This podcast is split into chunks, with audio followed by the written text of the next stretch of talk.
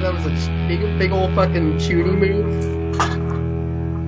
How? Why? Because I fantasized about how that reveal would go while listening to the Saw theme. What? Just picture me on my bed, like, legs in the air, just like, la-da-da. Like, oh, I'm gonna get him. I'm such a fucking teenager. You are...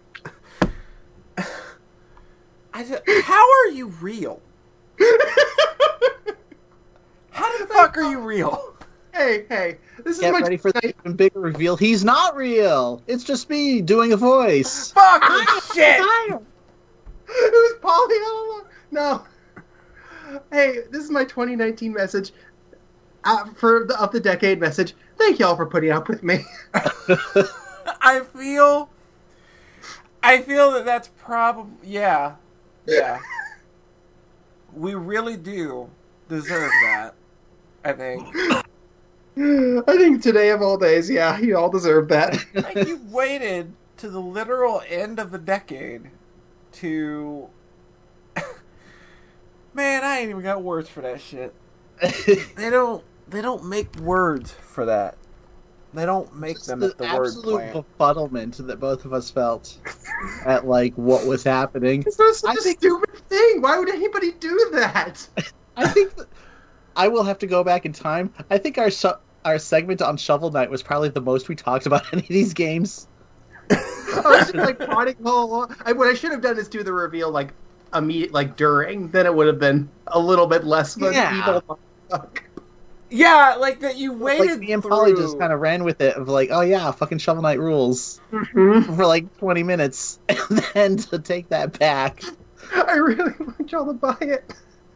I'm sitting here like, you know how you were like, oh, what if I just don't go through with this bit? Like, yeah, like was there ever a point where it's just like, I have to bail on this and just not say anything? But then. If I'd done that... keep it on real.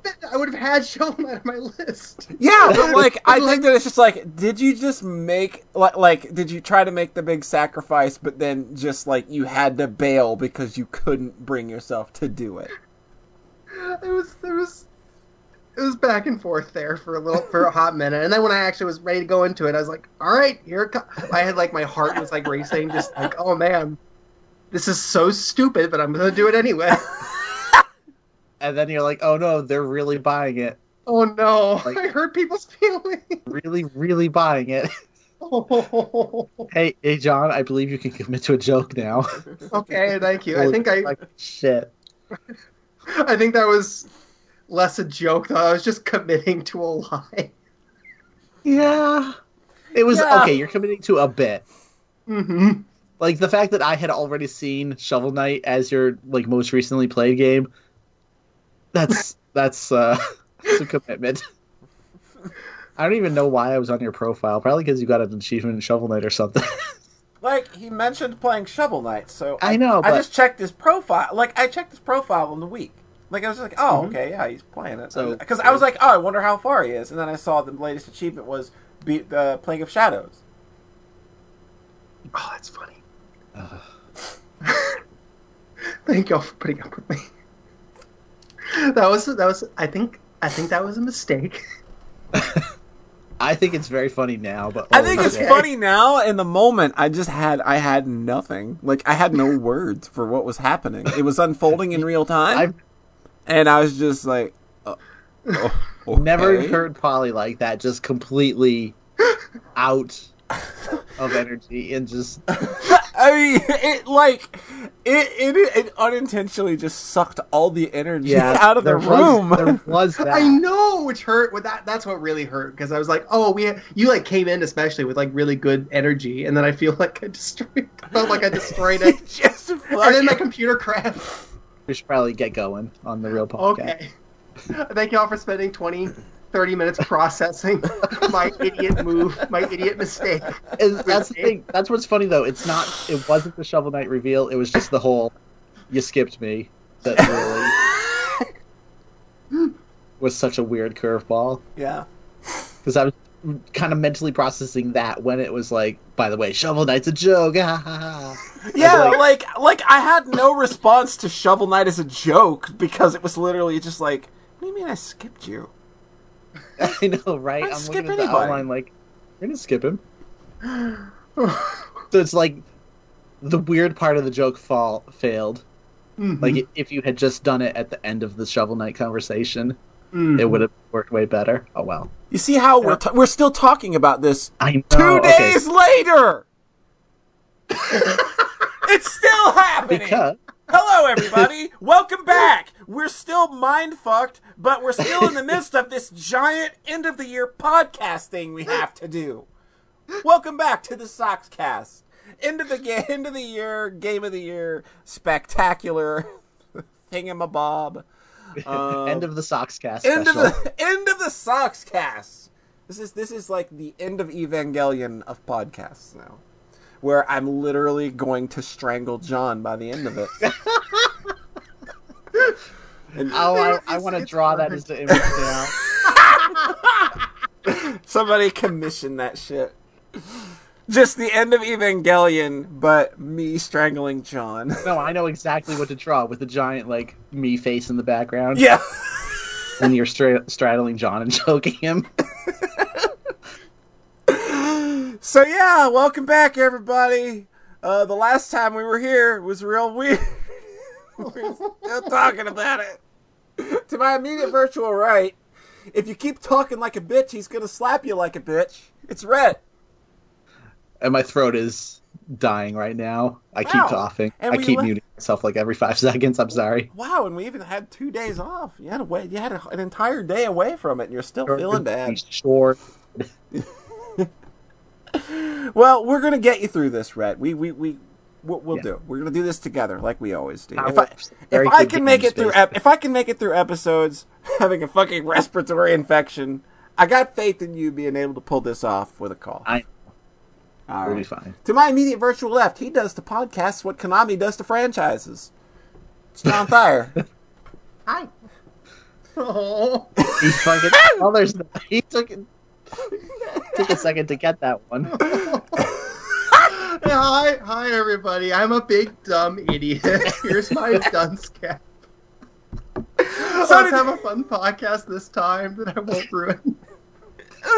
So today, we're hitting the big slam-a-jammas, the big 5-1, as well as we got a whole glut more of listener lists to get through. So we're going to go ahead and jump right back into things. John.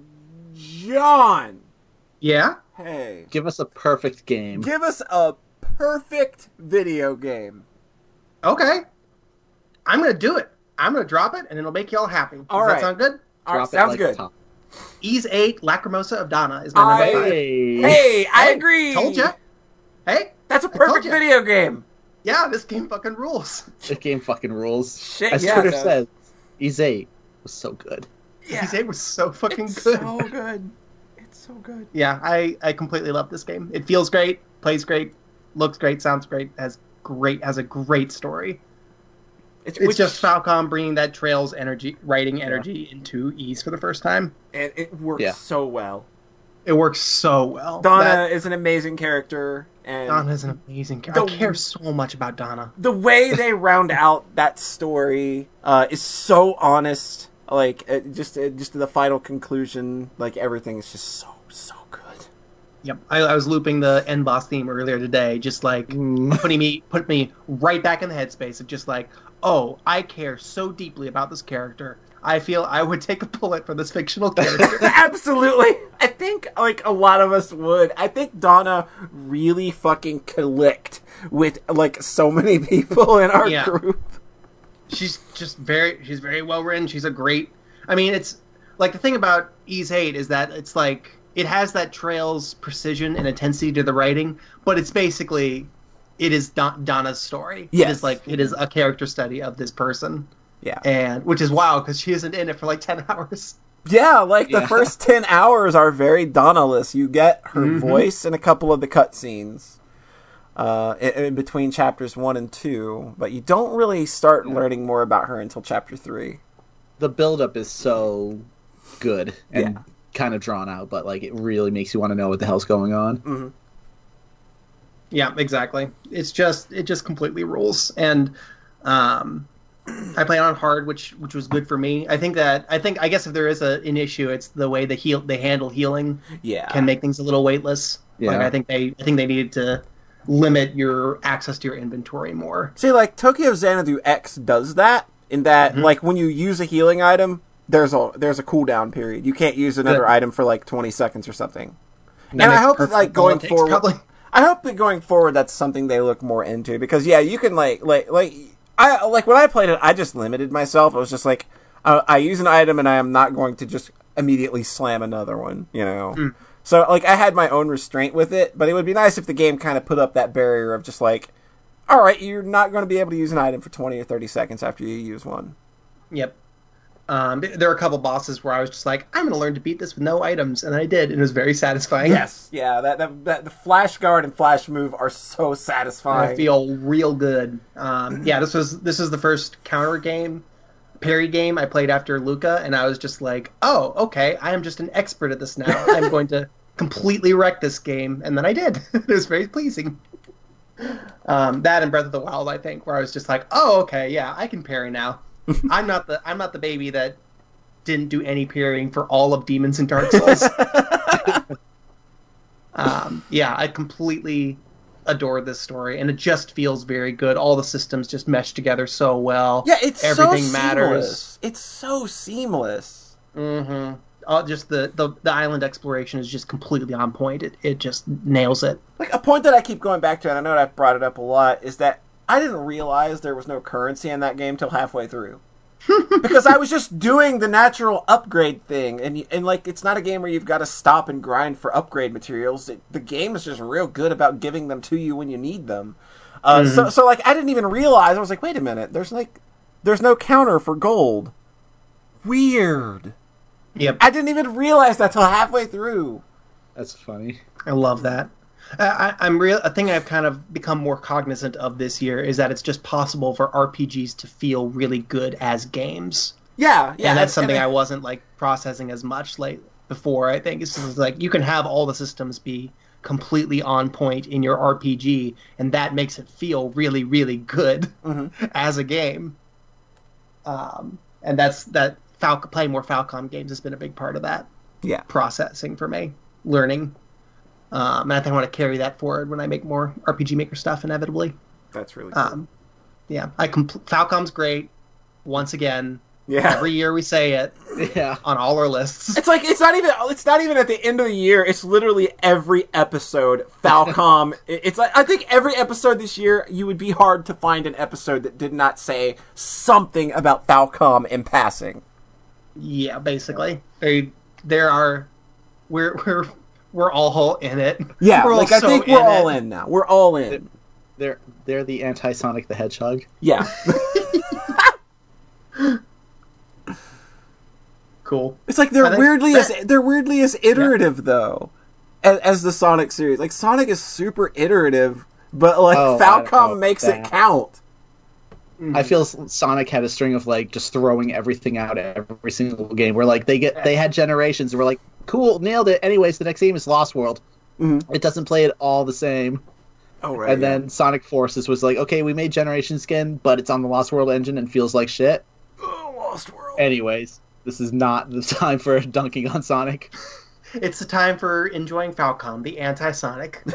Falcom, the anti-Sonic. Oh, I've got some Photoshops to do, apparently. Hey, Rhett, do you have a number 5? Yes, my number 5 is a game that's already been mentioned on this podcast, ironically enough. It's Shovel Knight Plague of Shadows. Hey! Wait, really? No. God damn it. I was... had to twist that knife one more time. My number 5 is 428 Shibuya Scramble, good. Which Polly listed earlier as well. This game's really cool and unique. Mm-hmm. I know it's kind of weird when like the later you put a game on your list, the more likely it is that someone else will mention it before you. Yeah. See, that's why I have notes, and I have a lot of points about a lot of games. That way, if you bring up something that I've already, I've probably got other points. I don't take notes on this podcast whatsoever, which I really should start doing. I only do it for end of the year stuff. Yeah. I get to this. I get to games on my list, and it's like, oh yeah, Doom. You shoot real good. Anyways, moving on. It makes your segments real easy to get through. Trust me. Yeah, especially when I'm sick. Anyway, so 428 Shibuya Scramble, very good. I really loved how intense the writing was with the way these paths intersect and cross with each other. Just this is bad ending the video game, which is yes, extremely. Yeah, like, which is something you say to get John on board. We're like, the way and the depth of these endings are just so fucking crazy. We're like, things two characters do to interact with each other may somehow fuck over a third character that they can't even see. And it's just like, it's so cool where it's like, you'll... There's like an entire maze segment. Yeah. Oh, I didn't. Oh my fucking god! That. Seriously? Yeah, there's like one of the endings is an entire maze segment where you have to go through and like it's real clunky as shit. But I think it's harkening back to old PC 98 adventure games in that way, where they're hard to navigate. Yeah, I mean, there's Banshee's Last Cry was a Toonsoft. Yeah, and if it, I think that is, I think that is mazes. Yeah, I think that is exactly what that is a send up to as well. Yeah, that's why I was like, oh, cool. Yeah, some of these endings just go so bonkers and weird with like, oh, and then they joined a tournament of eaters. Yeah, they joined and just towards the world, it's like this eating competition duo, like or like, oh, the cat suit is actually a super powered robot, and it blew up and destroyed Tokyo at the end. It's like they go crazy with them, and I appreciate that. It's so weird though, like. Because when you're playing a character, you're trying to make what you think is the best decision. Yeah. And, like, almost more often than not, like, doing what is right for one character will fuck over another character later on. So you have to go about this ass-backwards way of getting a character to point B. Yeah. It's really fun puzzling that out until they maybe go way too far with it at the very end. Yeah, like, right at the very end, they go a little too far. Which is a bummer. But, like, the bad endings really, like, they making the wrong choice not feel so bad. Like, the guides for this game actually just show you all the wrong things to make in order. Yeah. So that you get every bad ending before progressing to the correct route. Like, because they are the meat of the game, honestly. Like, they're not the only thing that they're... that's there, but they're, like, super important to the experience. It's just all the bizarre ways in which this scenario can fail. Like, there's one chapter with Osawa where, like, at the very start, you have this option of, like, do I go outside or do I stay inside? Mm-hmm. And I think the cops told him to stay inside. Yeah. So I pick go outside, and it immediately is, like, it gives me the lock. Yeah. Where it's like, okay, another character has to do something to unlock this. Mm-hmm. So I go back and I choose the other option of stay inside. And I get, like, 3 or 4 more scenes in, and it's like, okay, you've completed that character's hour. And I'm like, wait, that's the correct choice then. So what does all this going outside lead to? So I go back and switch to go outside, and then eventually I'm able to have the reporter meet with him. Yeah. And, like, but, like, no matter what you do in that scenario, like, it ends up really bad for them. Yeah. So you have to just stay inside as this one character and, like... just completely change the reporter's side of things. It's just, it's really, really intricate is what I'm getting at. Yeah, like, I would love to see the design doc for this thing and how they had to piece that together and keep track of every little choice. It just seems fucking crazy. Because there are scenes where, like, I think there's kind of a mall scene where, like, multiple characters are in this mall at the same time, and, like, one of them is being chased by, like, a gunman, and it's just, like, all these little choices just adding up and just so much. Yeah. And then the way everything comes together for the finale, like so every single little red herring or anything comes together to matter. Yeah. The fucking ice machine is when I was like... The ice machine is when I shit myself. Yeah, when they bring that back, and it's like, again, that's the thing where there's this broken ice machine. And, like, very early on as a character, you can be like, oh, I should tell them that it's broken. And that leads to a bad ending, so you never actually end up telling them that they're broken. Yeah. And then the fact that it's broken plays into the fucking finale of the game in a really smart and clever way. Oh, my God. It's so bonkers. Smart. It's so fucking smart. Yeah. And, like, so there's a good ending, or there's the normal ending and the true ending, and I happened to choose the stuff that would lead to the true ending on my first choice. Oh wow! On my first playthrough, and like you were like, Polly was like, "Oh, there's not much difference between them," and I'm like, "No, there's a huge difference. There's like 2 extra lines of dialogue, and the music for the credit music starts playing right before the game ends." Mm-hmm.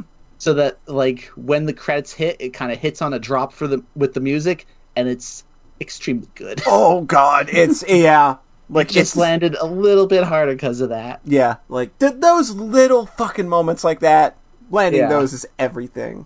But when I saw that the normal ending doesn't do that and just straight up starts the ending credit music when it cuts to black instead of, like, 5 seconds beforehand, it's just a little thing that I was like, true ending's way better. Mm. Well, there's, then, like, the entire matter of, like, another character's ultimate fate is kind of changed as well. There's that, too. Yeah, and then the post-game stuff with the 2 stories are also extremely good. Good God. That 1 story's a gut punch and a half. Yeah. Oh! I was not ready! I shouldn't have read that before going to sleep one night. Oh. I was like, Polly, you know this one's going to be a bummer, right? I'll be fine. 1.5 hours later, I'm really not fine. One of the funniest things it does is, like, when you are reading a character's story and it mentions another character, like, their name will... I think it'll turn red so that you can jump to them. Yeah. So, that's like, required at the very end, sometimes, too. Yeah. Oh, it's super required. Like, you have to use everything. But, like, at the end of Canon's story, it mentions Maria... Mm-hmm. And you're able to jump back to the main game.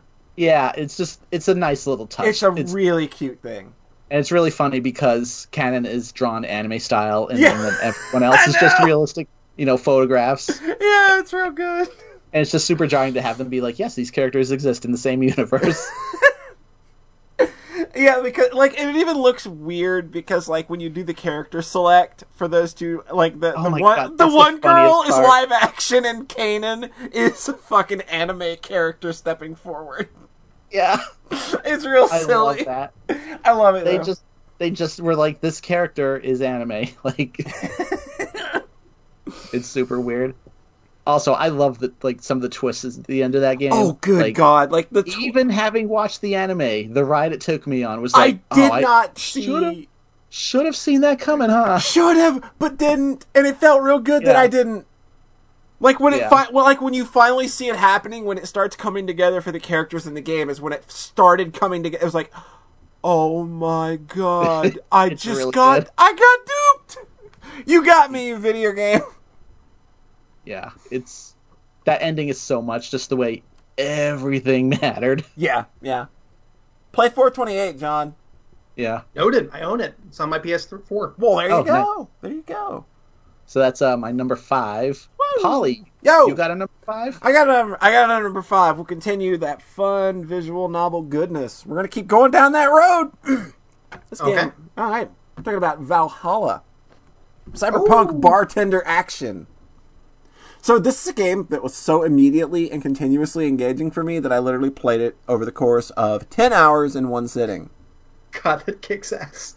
I spent an entire day serving up drinks to a cast of characters that never ceased to be funny, intense, introspective, all while wondering, like, this main character's issues going on. Like, she's talking people through their very layered and dense issues while she's going through a really fucking relatable and heavy transitional period in her life where it's just like, you're in that lull where you don't know what you're doing with life. You're 27 now.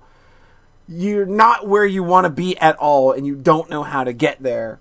And this might hit me a little hard, y'all. Yeah, like this. Oh, no. As soon as I said that, I'm like, wait, how old is John? I am 26. Oh, jeez. Oh, no. Perfect. Yeah, like, Jill is a very relatable character. And I feel that she comes from a very real place because the things that she's dealing with are very fucking real. And then, like, things continue to get more and more, let's just say, interesting for her as that story goes on. And when the more and more interesting things started happening is when I realized, I'm just locked in. Like, I'm not putting this down until I see it through. That's really cool. Yeah, like never done that. Like, it's just a game.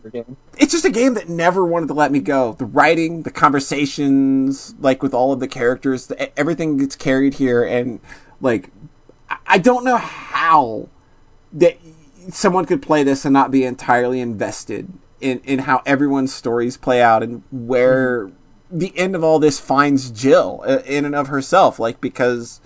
Again, like you're dealing with an intensely relatable character who is going through a lot of the same things that I think a lot of this game's audience is going through. And that's why I think this game lands the way that it does, is I think that it comes from a real place and it connects with a real to another real place from the people that are playing it. It's very introspective. It deals with its various worldviews, issues, and themes like with a lot of bluster and a lot of heart. So it's like it's very grounded, but at the same time it's still able to have this kind of like wacky anime-ish kind of overtones to it as well. And this game's just entirely carried on the writing, and the writing is some of the absolute best writing I've seen in one of these types of games just ever. It's just so dense and packed with so many different worldviews and so many different opinions on the ways things work. And every character, from start to finish, they're true to their arc. Like, their conversations always feel natural. Like, I never felt like I was having a conversation with somebody and they suddenly felt out of character. It's just, I get why this game is so fucking beloved now. I'd always appreciated it from a distance, because I just never got around to it. But as, you know, last couple of years especially, I've been more and more into visual novels. This kind of, like, hit at the perfect time. It's just like, oh, well, let's throw more in there. Let's grab it. Valhalla is great. And I'm absolutely looking forward to Nirvana, which is the sequel, which I don't know if it's coming out next year. Like, I, as far as I know, like, these games are only worked on by, like, 2 or 3 people. And this one took quite a while to get there. And get finished. And I know that they recently fled their home country due to a lot of shit. I believe they live in Japan now, though. So their situation is sounding a lot better than it was. They were in Venezuela, so there was a lot of bad shit going on down there. They were stuck there for a while. It was kind of hard to work on a video game when you're undergoing the kind of shit that's going on in that country. But to my knowledge, I believe at least the main two writers are living in Japan now. So hopefully that all works out for them. Yeah. But Valhalla is, this is not a stranger to previous Game of the Year lists. Like, it's made a showing a couple of times in the past on this podcast and in previous Game of the Year episodes from other people. And I get it. Like, yeah, like I'm fully on board. Like, there's so much heart and believability in these characters, and just you want to grab everybody and just give them a big old hug because they all need it. It's really good. Yeah, that rules. Yeah, awesome. I'm looking forward to playing this very soon. Yeah. Oh yeah, the soundtrack is fucking amazing. It's rest language. Yeah, the soundtrack is so fucking good. Like the only problem with the soundtrack is that like.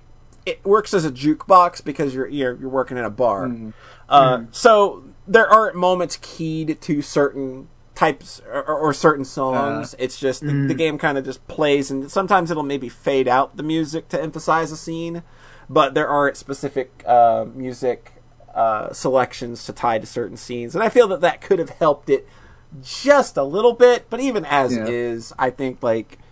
Everything about this game is just fascinating and well written, and there's just I admire the fuck out of it. It's just great, top to bottom. That rules. Awesome. This has been on my list for a long time, so I'm excited about it. It's also very queer. Which yep, always a good thing. That's nice to know. That counts a lot. Yeah, especially with the games with queer authors like Treat. I don't know about this one, but like Treat and whatnot, like that counts for a lot. I think. Yeah. Like they told us go make your own games, so we are now. So yeah, they don't like that we're doing that now, but now they still hate it. Yeah, it's like go make your own games. Okay, we'll go make. We made gay video games. No, not that. We meant shooters. What's that? Rhett, I believe you've got a listener list for us. Mm. Yes, I do. This one comes in from Psychic Heist. Yo, how's it going? Soxcast. I'm jet-lagged, sleep-deprived, and world-weary. Traveling with three small kids is not for the faint of heart. Oh, gosh. I am sending all my love to you right now. But I shall summon what little life I have in me, raise these fingers that feel so heavy, and type a quick list of my three favorite games this year. So, okay, you called this one earlier. Number 3, Devil May Cry 5. Yeah, I figured that one would be there. Even if its level design gets dropped about midway through, Devil May Cry 5 is the love letter to the fans who've been there since day one. I adore video games that you can tell the developers had a lot of fun making, and this is one of them. Nice. Number 2, Tetris Effect. There isn't much to elaborate here. It's EDM-driven Tetris on hallucinogens. My ideal Nirvana. Yeah, that game. A lot of good Tetris content lately. Yeah. The 1-2 punch of Tetris Effect and then Tetris 99 is kind of unbelievable. Yeah, mm-hmm. Tetris had a goddamn good year. Yeah. Number 1, Tekken 7. Ooh. I'm struggling to find... I know, interesting. I'm struggling to find the words to put it succinctly why this game is number 1, because Tekken 7 is so honed, beautiful, a delight to watch, and it all feels so very, very good. It's like playing a Moog synthesizer and chess at the same time.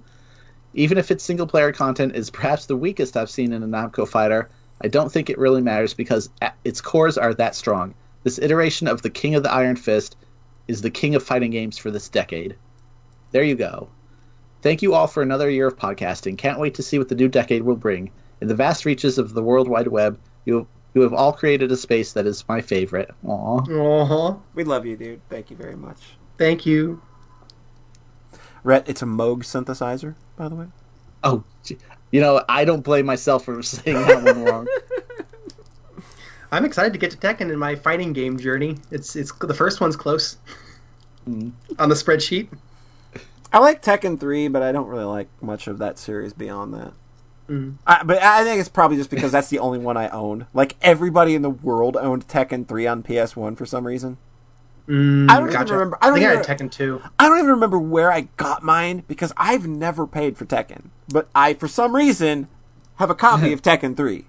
It's the Super Mario Brothers 3 of the PS1. It may just very well be. So I've got a listener list if we're finished with Mr. Psychic Heist. Mm-hmm. All right, our next list comes from Poncho Smith. Good friend of the podcast, been around for a while, and owner of the only known Polly plushie. For now. For now. That is going to change, I'm hearing.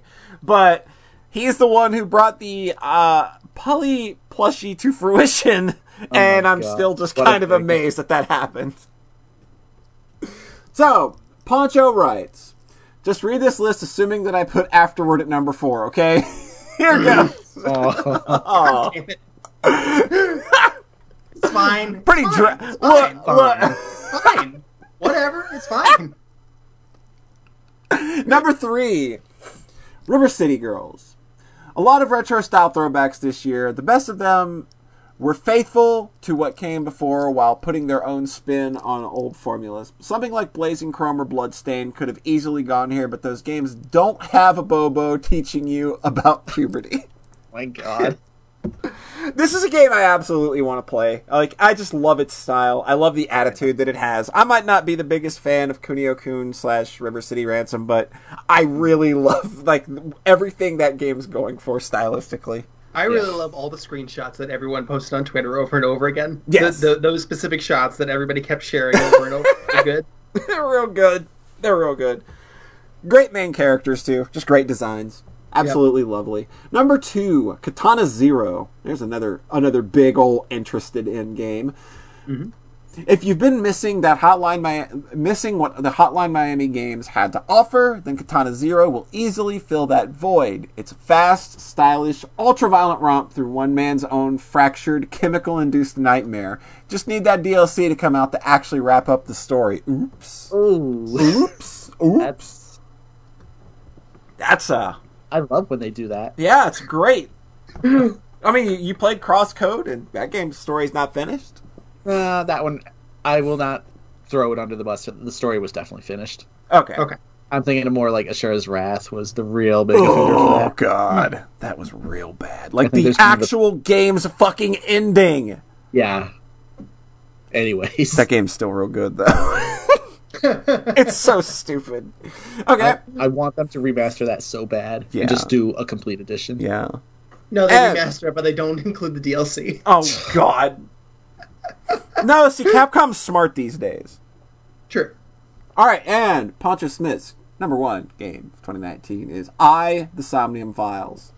Speaking of nightmares, this game far and away left the biggest impression out of anything I played in 2019. If nothing else, we've got a pretty lengthy poly LP out of it. It's just too bad Boss will never truly love any of us since we aren't boy band members. Yeah, Boss is wifey of the year, by the way. Yep. Yeah. She's so... She's really hot. I said once that, like, I was going to interview her voice actress, but I literally don't think I could.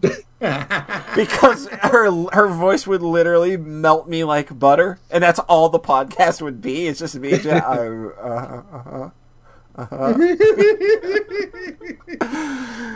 is like record one of those, like, those just, like, kind of slightly dirty, like, hey, just, like, ASMR. Oh, God. Oh, God. I couldn't handle it. I literally couldn't. Boss is literally 255% my jam. Like, she's probably the hottest video game character ever. Wow. Dude, I like her a lot. Apparently. We're talking about, like, look, it's a character that kind of hits all of my jams at once. I totally see it, yeah. Yeah. Mm-hmm. Except the weird feet thing. I'm not really into that. But that's her. That's her thing, not mine. I mean, I'd do it if she wanted to, really. Like, I mean, it's... I mean, I'm not too proud. I'm not too proud, right? Right? No, I get it. That's probably okay. Which I assume... Never mind.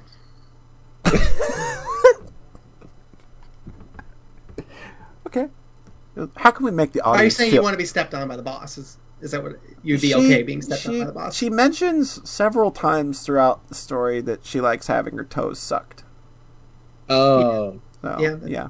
So I mean, fine, whatever. Yeah. Not my thing. I'll do it, but you would suck Boss's toes. Yeah, I would.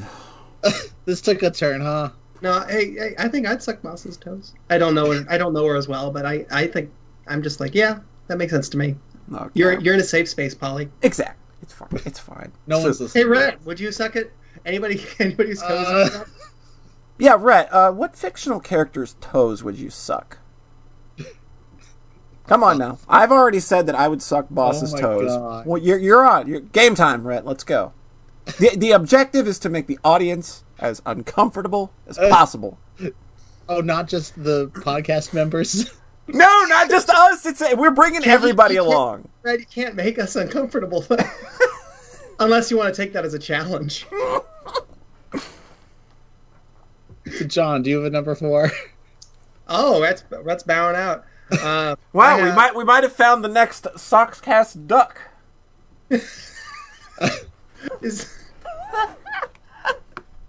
We'll get the answer one these days, right? Someday. It'll be in 2021, and you'll finally say, "All right, I found." Okay, wait. I think I know the answer. Oh, all right. It's the girl from Sound Euphonium. She has very nice feet.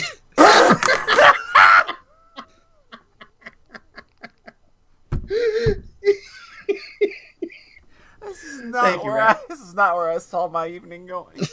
There had to be a couple good. A couple good spin balls. Spin balls? That's what they call it, right? That's exactly. I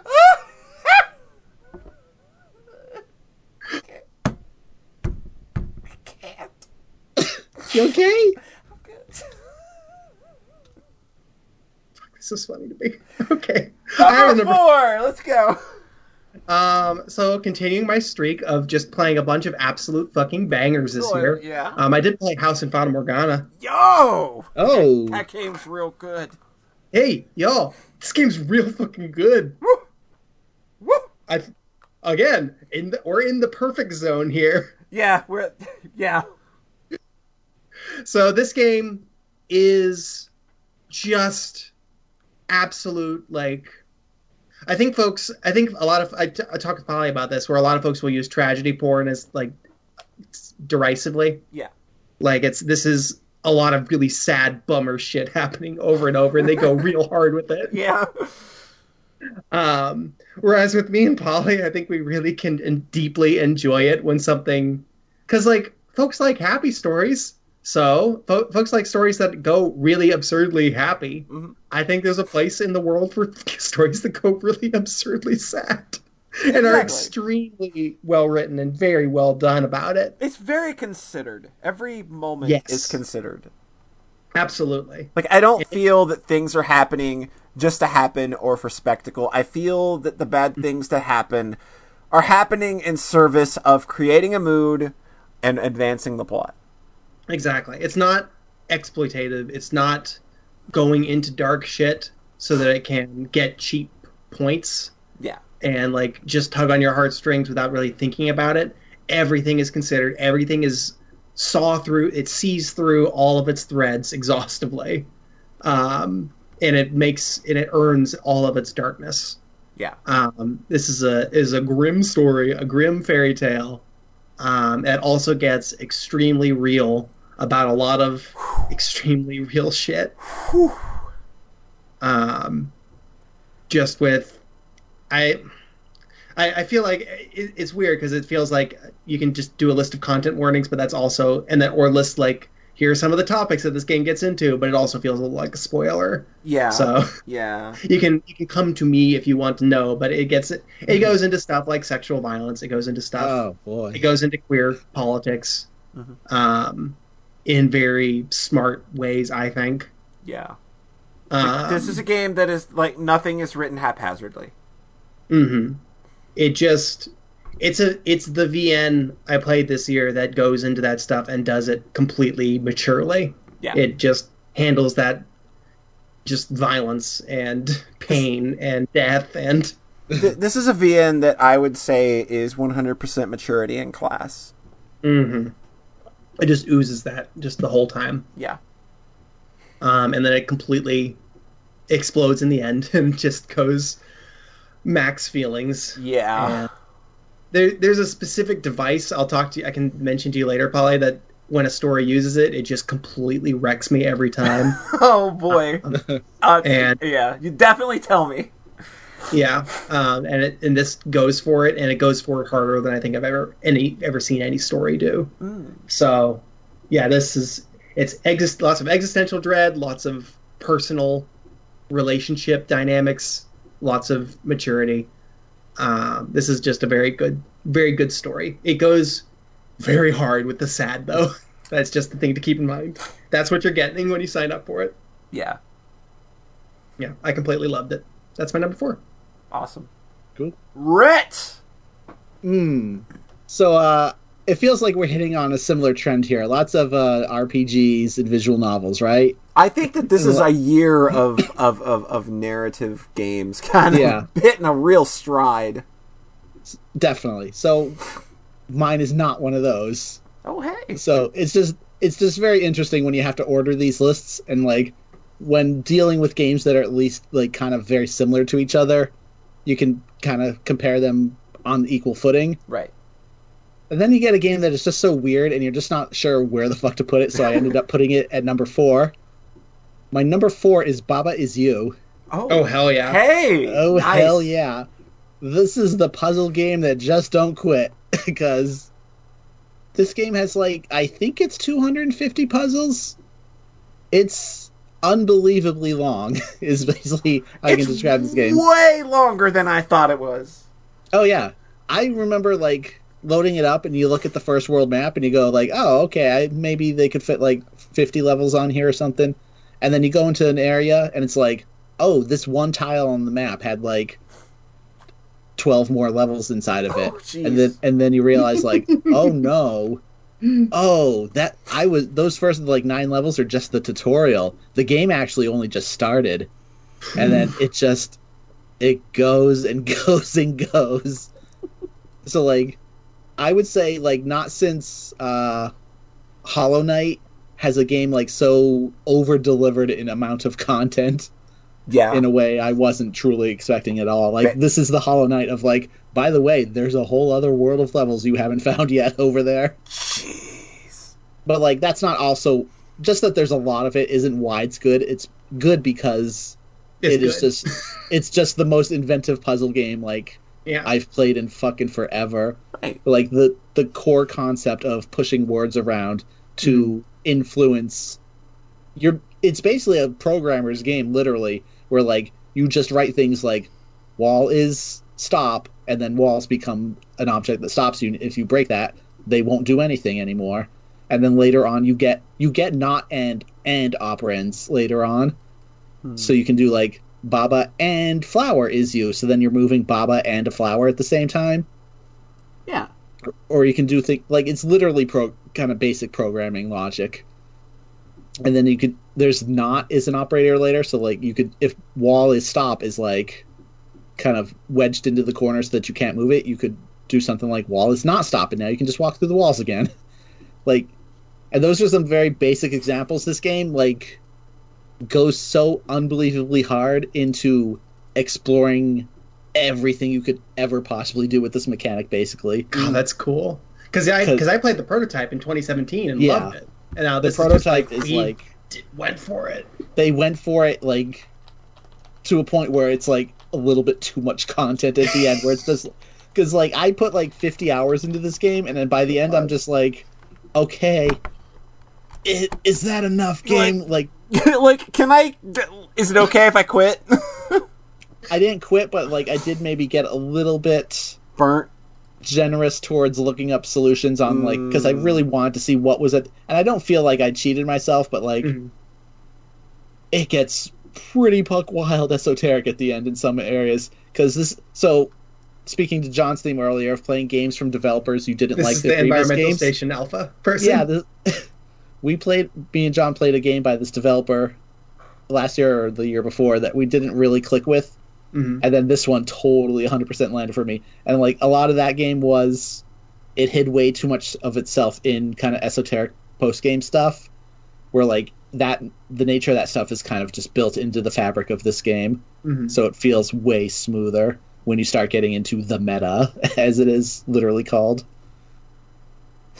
It's just, there's so much of this game, and, like, there's, like, 10 or 11 overworld worlds that, like, have kind of, every area will have, like, its own word, or a couple words that have unique properties, and then it doesn't really reuse them that much. Where, like, there's a space-themed area where, like, the main game is kind of it's played, like, top-down perspective, basically.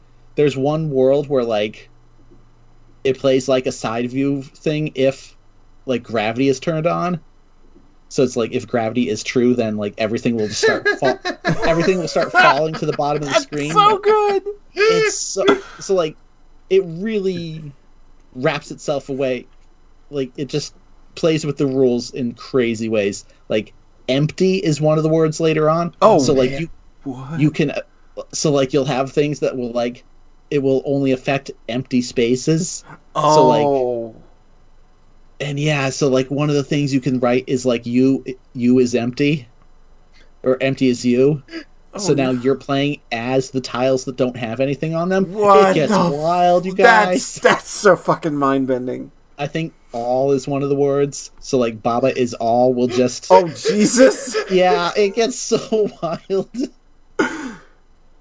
There's words that will, like, spawn an object from you every single turn, where it's like Baba make Kiki, and, like, so every single turn a Kiki will pop out of Baba. Oh, no!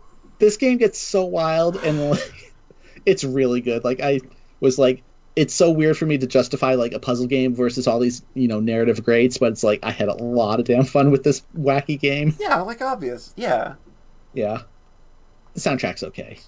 Like, it's okay. Like, yeah, I'm just saying, like, against, you know, Xenoblade or 428 Shibuya Scramble, the soundtrack is extremely relevant for a puzzle game, where this game will make you mad, because I was staring at some puzzles for, like, a solid hour and just not being able to wrap my brain around it. I think this game is perfect on the Switch because you may just want to take it with you and just like look at these puzzles for a few minutes every once in a while. Because like a lot of times it was just like I would get myself like wrapped into the wrong solution, and then I don't know. It's very good. Yeah. Like sometimes you'll just tunnel vision. That's the word. Yeah. Where like you think part of the solution has to be X, Y, Z, and then you realize like, oh, the solution was something else entirely. And like sometimes detangling your mind is really difficult. Way over here in QRS. Yeah, but that game's really good. I hope John gives it a shot at some point. Like, it's a game that like I at least want to try. It's a block pushing puzzle game. I know it's a block pushing puzzle game, but I'm hoping that like maybe like the logic hook, which is something that I really enjoy. The hook is so good. Like I hope that the logic can maybe keep me from falling off on that, and then like not let the puzzle, that like the actual block pushing, bother me as much. Boy, I hate I hate pushing blocks and I hate cards. The block pushing doesn't like that's not the puzzle. Yeah, it does get in the way a little bit, but it's like the game actually feels very good to just move around in, which is kind of funny. Like it's definitely feels like really iterated on and refined. Like yeah, it's like a puzzle game. It doesn't have to feel good. It really doesn't though. Like if you played it, you'd understand just the way like the movement kind of like I'm gonna give it a look. Yeah. But, like, that's not what you're here for. So, like, the block-pushing puzzle isn't going to get in your way. No. The actual logic puzzles will get in your way pretty quickly. Yeah, like, that's what I'm here for. That's what I'm here for. It gets pretty hard pretty quickly. Because it's like, you know how Go Game, like, is like a 2-hour kind of haha joke, and then it ends? Yeah. Uh-huh. This is like a 2-hour haha joke. And then there's like 48 more hours of really hard puzzles. Like there's just so much fucking game here. So that's Baba Is You. That's a good pick. One of the best puzzle games I've ever played. Nice. Awesome. Nice. Polly. Yo! Do you have a number 4 for us? I got a number 4 for you. We've talked about our number 4 already, but I'm going to go ahead and list it because I believe that this game play by anybody's rules. I don't play by anybody's rules, and I agree with the assumption, or not the assumption, but the assertion that this game is perfect. And I'm going with number 4 is Wander Song. Nice. No game I played this year, I feel, exuded more joy and good vibes for me in 2019 than Wander Song. Like, and it's a game that, like, I needed those good vibes when they came. Like, this game, it seemed to find a lot of people at a time when they needed something with such a lovely worldview and a positive outlook. And, like, I'm one of those people. There's just... I feel like... This last month, it just felt like one of those times where a lot of people really need something fucking positive to happen right now. Yeah, it's only going to be worse in 2020. Like it's not going to be fun. Luckily, there's games like Wander Song out there for us, right? Yeah. There's just got these games, got these friends.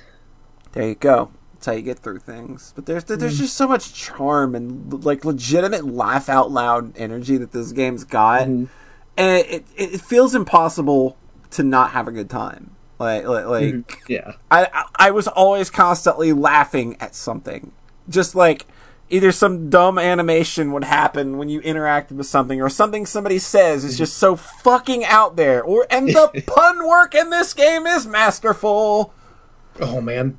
You may add to that, though, it's like the story actually does have some legitimate meat to it. The characters grow and have to go through some, a couple of really dark and hard mental spaces that they've got to come out the other side, and sometimes, like, I think the most comforting part of the way this game handles a couple of these arcs is that sometimes, like, the answer is it's just okay to not be okay sometimes.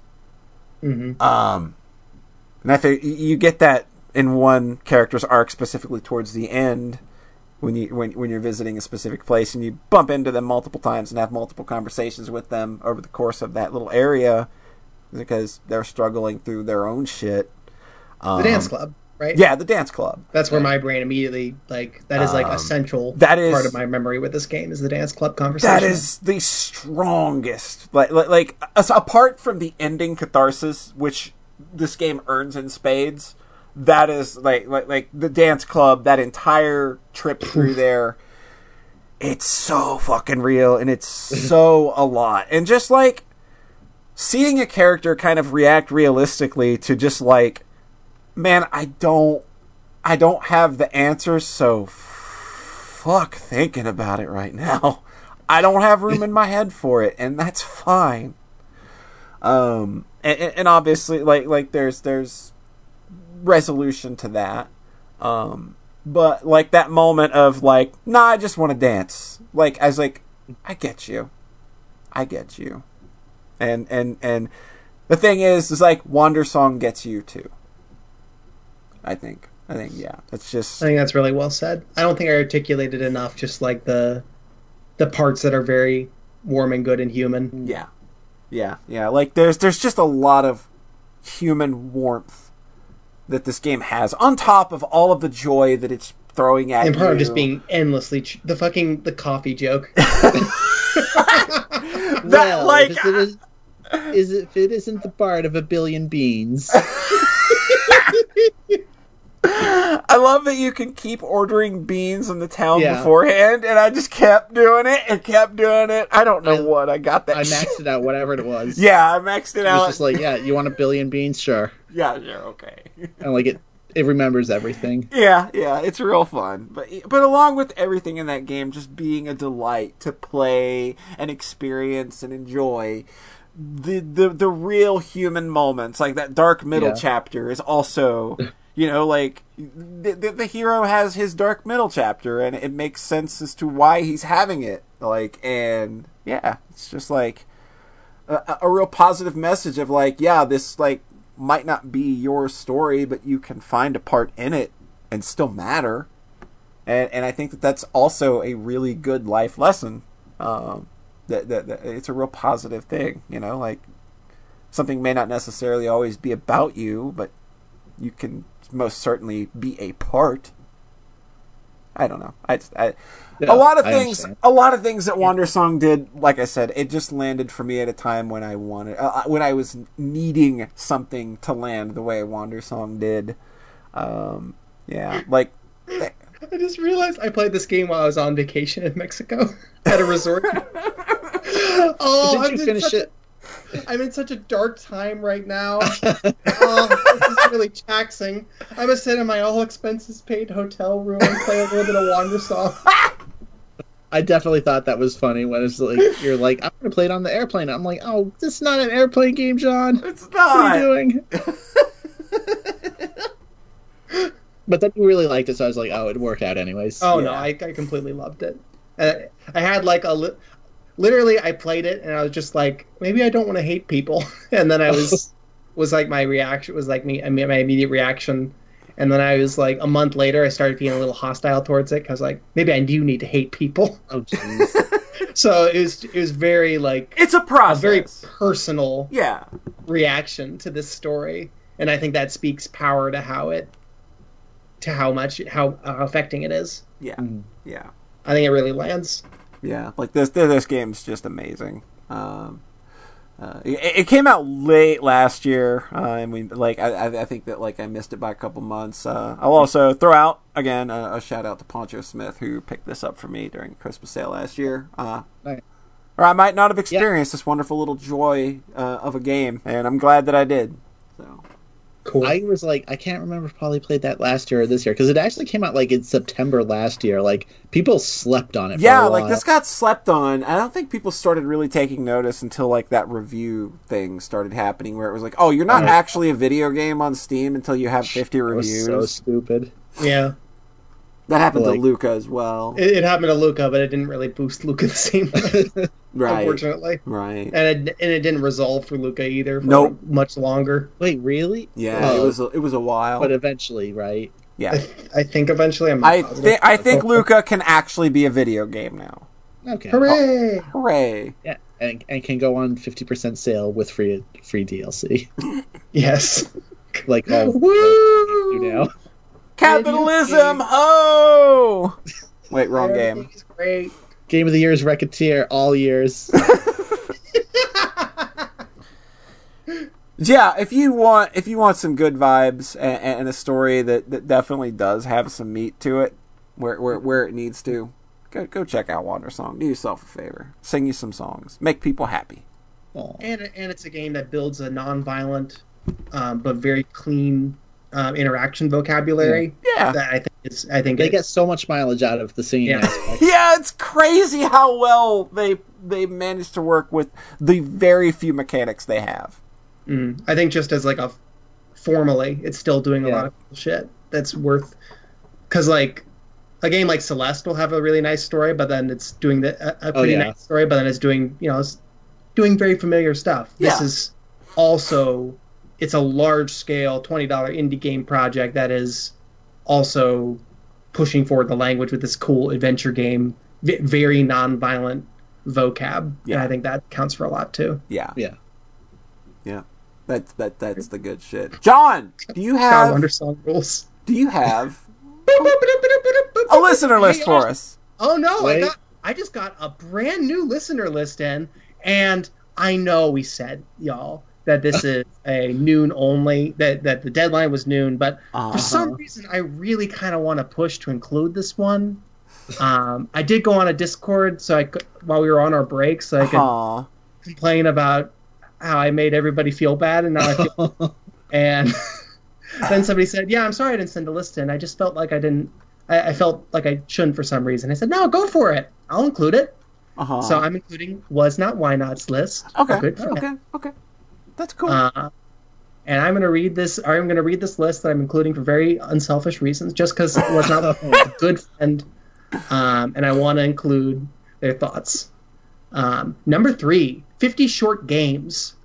Putting this game on my list is like asking the game genies for 50 more wishes. But Stephen the Catamites Murphy basically treats this game as a singular release, and many of the games overlap in entertaining ways.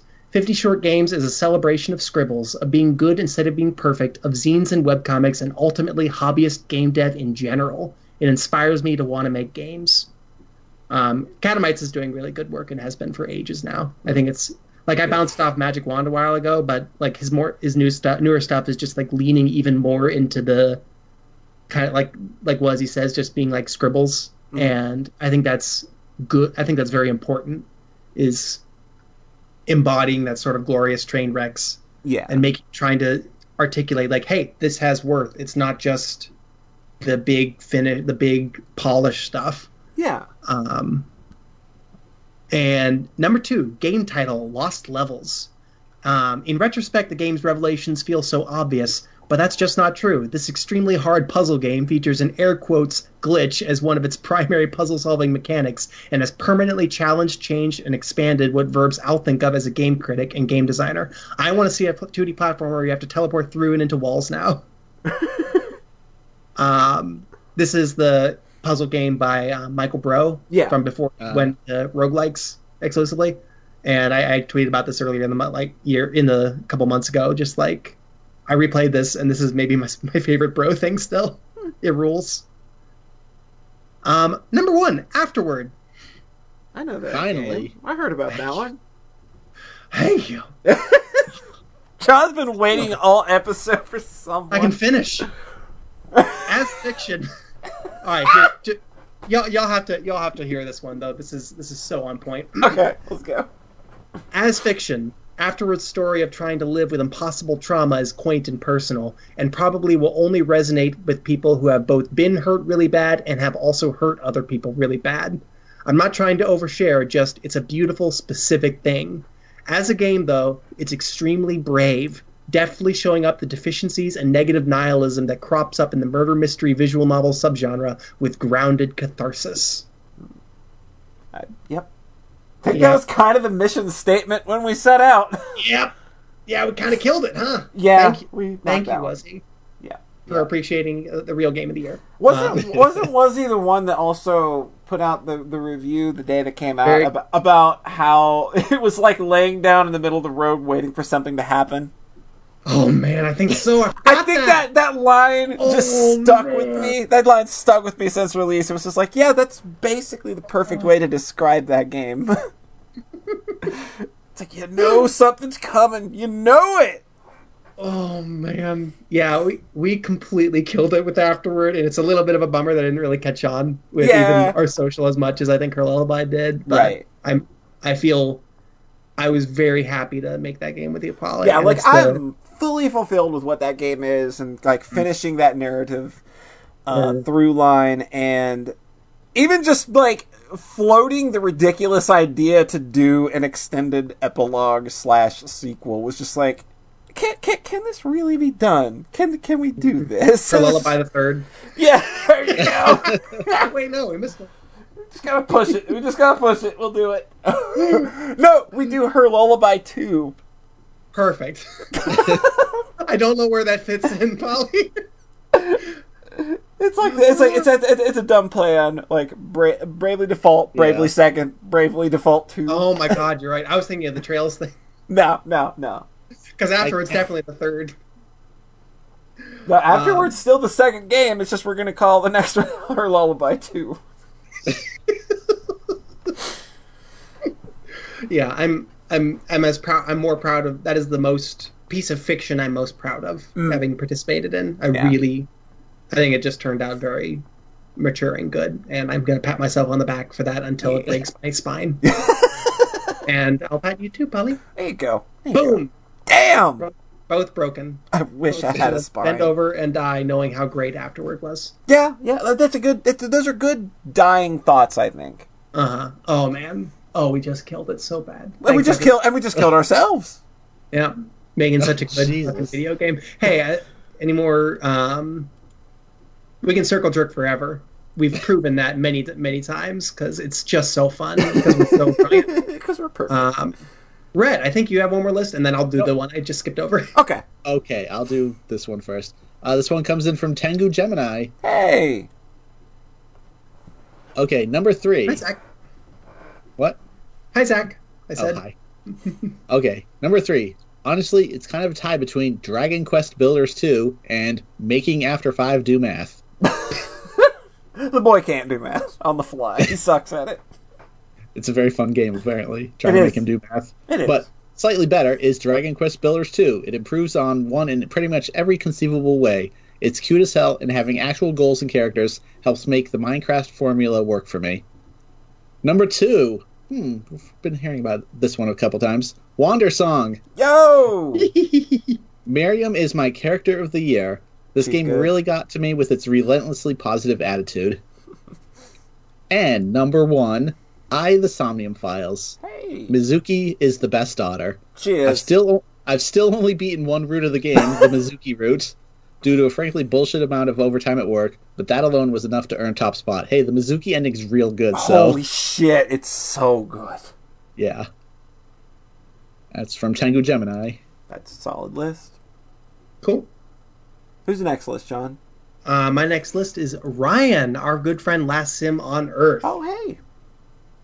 All right, so number 3 on Ryan's list is Sword and Fairy 6. Before I get to what I like about this game, it should be acknowledged that this game is really poorly optimized, with problems such as the inability to maintain a steady frame rate, especially during combat, and even a couple game-breaking bugs that necessitate having to reload a previous save. It should also be noted that the subtitles during cutscenes use a way too small typeset size that make it difficult to read, especially when set against bright lighting, which is especially problematic since the game's voice acting is in Mandarin Chinese. Just a few caveats before you go into this one. Well, all these problems will be a deal-breaker for most people. I found myself enraptured by the compelling story and the multifaceted and well-developed ensemble cast, as well as a relatively old-school style PS2 approach to RPG storytelling, i.e. lots of long cutscenes, that brought up fond memories of playing Final Fantasy X.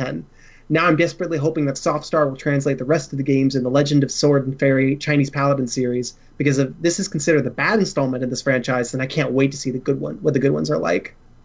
I think it's very cool when hearing about Asian RPGs that aren't Japanese. I think that this just came out on Steam, or a new one did, because a bunch of people. I think this is the one. Okay, a bunch of people on my friends list have recently bought a Chinese RPG. So This might be it. Or it's another one. This might be the one. I've heard a lot. And then Witch Spring is Korean. Like, there's... Oh, yeah.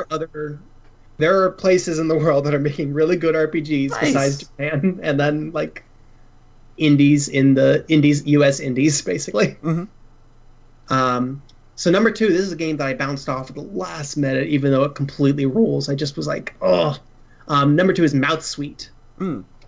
This brilliant RPG Maker horror game works on two levels, as a riff on Enemy Zero and as a story about the costs of late-stage capitalism and how it kills people, both figuratively and literally.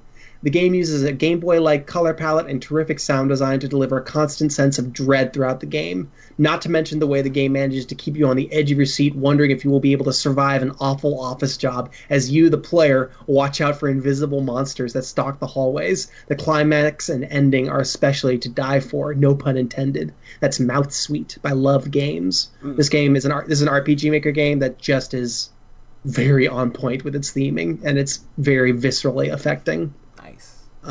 It has a battle system where you for a first-person shooter battle system where you against invisible enemies. Oh, interesting. Yeah, in RPG Maker, and it works. Huh. You have to use sound cues to find them. That's cool shit. It's very good. Number one, Don't Give Up, A Cynical Tale. Oh, I know this one. I've heard of it too. While the crude, Earthbound-like visual style make the game seem like a lighthearted affair on the surface, this semi-autobiographical RPG developed by Tristan Barona is an exploration of his struggles with mental health and how it affected him as well as the people around him. The game deals with heavy subject matter such as alcoholism and suicide with sensitivity, yet never feeling like it's pulling its punches. Of course, the game balances this out with plenty of levity, a colorful cast of characters, and well-written dialogue, and some very wacky situations that involve parties and strip clubs. The combat is also very enjoyable, challenging the player's reflexes and eye coordination while still allowing those who just want to experience the story to switch the difficulty down to easy if they wish to do so. The conclusion is ultimately heartfelt and inspiring, giving me some warm feelings and memories of a journey I hopefully won't forget anytime soon. Cool. Yeah, that's nice. Ryan's list, good job. Good job on that one. Nice. We have yet another listener list, this time in the form of audio. So get your play buttons ready, you two. This one's coming in from our good pal, Peaches, a.k.a. Raven. So let's see what Peaches got for us. In 3, 2, 1, play. Hey. My mom calls me Raven. You can call me Peaches. And I played exactly 3 games this year. And now I finally get to tell you all about them. Grab some butter, because it's about to get toasty. Number Trace. Danganronpa 2. Bit of a dark horse, but for a sequel, this one knows just when to build on the foundation of the last game and when to pull the rug right out from under you. From the character designs, to the plot, to the trials, it's just bigger in the right ways. Mostly. A lot of male gaze, but I guess that's edgy, right? El Numero Dos. Helen's Mysterious Castle. No! I think I may have actually watched this game streamed more hours than I've technically played, but it's still brilliant. Every praise I've heard about it mentions the innovative battle system, and with good reason. Mechanics combine the nostalgic fun of bygone RPGs with enough twists on the genre to be its own unique creation. And the game as a whole tells a beautifully complex story with just relatively simple elements. Kirin Ichiban! Crosscode. What can I say about this game other than I think I'm alone in this one? For its flaws and trying to be something it isn't, I have been this happy about an action RPG in years. I got lost exploring the worlds, I had fun tweaking my character, learning my battle strategies, got pulled into the story. 13-year-old me would be so proud. Those are it. Those are the 3 games that I played. Can't wait till next year when I can play 3 more. Only 3? Only 3. That was a solid list. Yeah. Like I did not expect Helen to come back like that. I didn't expect Helen and Crosscode. Yeah. Because Crosscode did get a couple of mentions last year. Mm-hmm. Yeah. Helen's mysterious castle is eternal, Polly. I know After Five, he streamed that earlier this year, mm-hmm. and he ended up liking that game way more than I think he thought he was going to. That game just seems to catch people off guard because I think they think, oh, RPG maker game. I mean, that's exactly what I went into it thinking, and then it ended up like my number 10 that year. I was just like, oh, you're on the list at like the last second. Welcome, Helen. And then she just doesn't say anything. Then she says exclamation point. Alright, John. Yeah? Time to move on to the big boys now. We're in the real shit. Fuck me. This is the real shit. It's stone. It's written in stone. This is the top three, and like I felt pretty solid about top four, top five, and then 6 and 7 were kind of wibbly, and then 7, 8, 9 were all wibbly wobbly. But I knew exactly what my top three were going to be. I just had no clue what the order was. Oh boy. Rhett says that every time, mm-hmm. and I'm like, that's almost never true for me. I always just have it like completely, oh no, I know what this should be. But I had like a weeks long stretch for every game on this where I was like, well, that's obviously number one. Yeah. And then I just was like, well.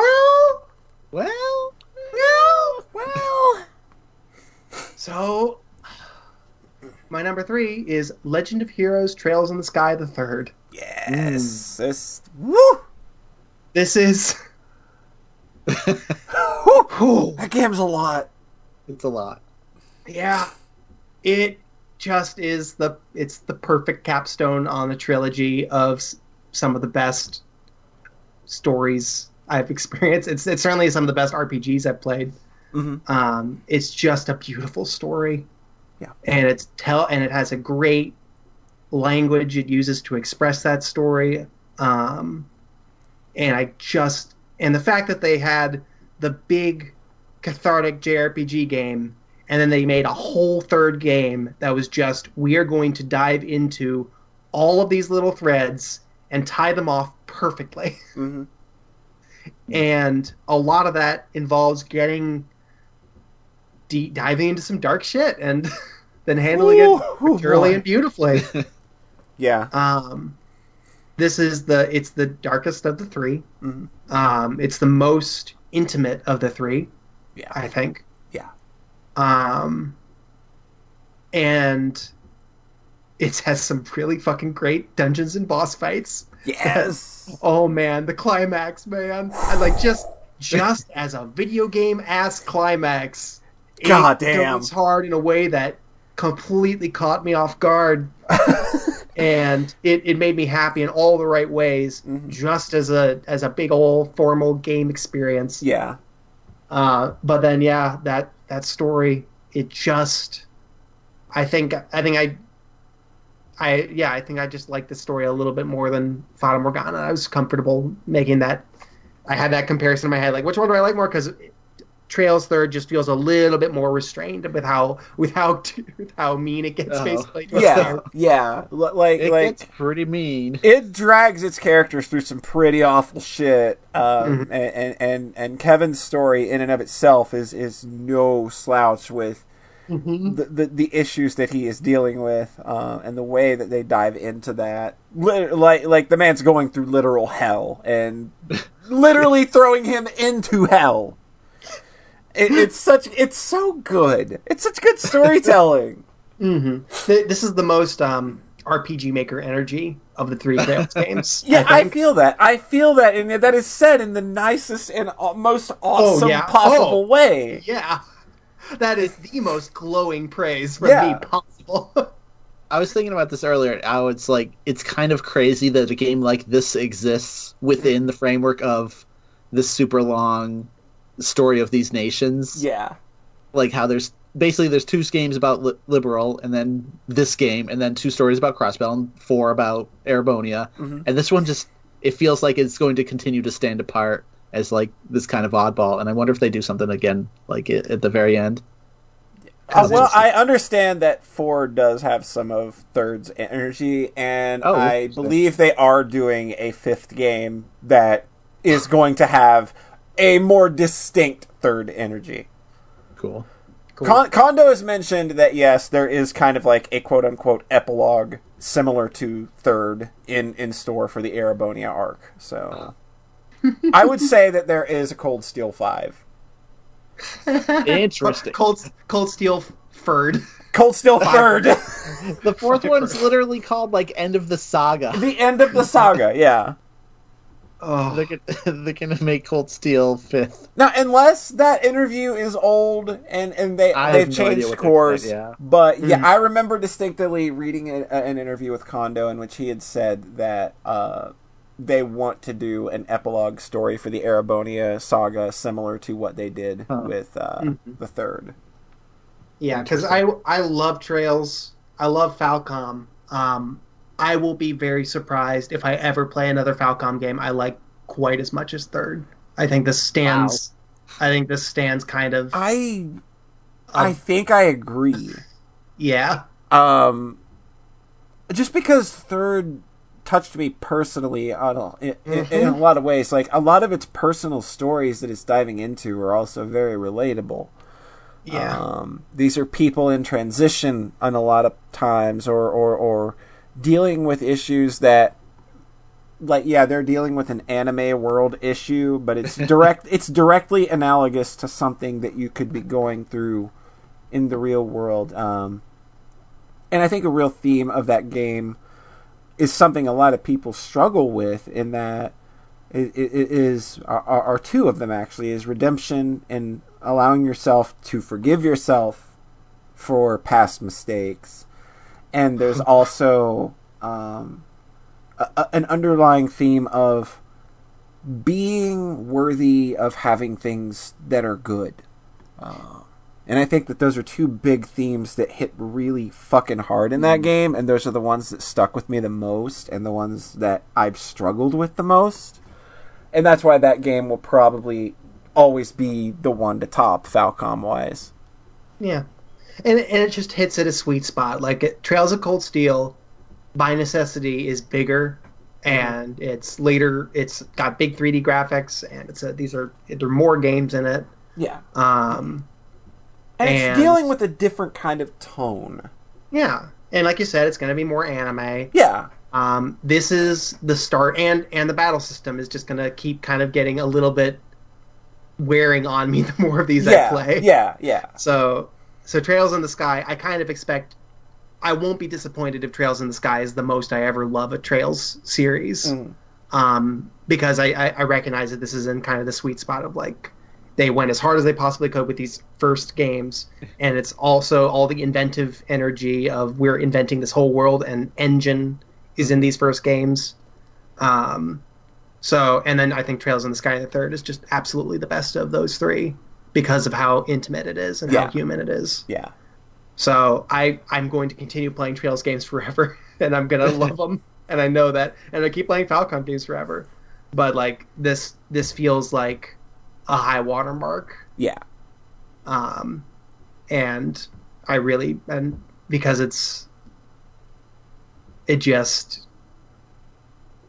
because I welled up a little bit when we were talking about it. That happened to me last time talking about that game. That game's intensely personal for me, okay? I can't help it. Yeah. So Trails in the Sky the Third rules. And that's funny, because I did put Trails 1 and 2 at my number 1 last year. And Third I'm was mine. Trails Third. Yeah. At number 3, despite saying that I like it considerably more. It's almost like I had some real fucking bangers this year, y'all. Almost. I know, I'm like what is better? Be higher than the best Falcom game ever and in the future. Holy shit! The stakes, like, are the stakes ever going to be this high again? That's crazy. Oh. So that's my number 3, y'all. Rhett, what have you got for us? Man. I'm very curious what your top 2 are. Okay, I've got one for you. It's been a very, very long time coming. Mm-hmm. This is great timing. I'm finally joining y'all on the Falcom train. My number 3 is Ys 8 Lacrimosa of Donna. Fuck yeah! Yeah.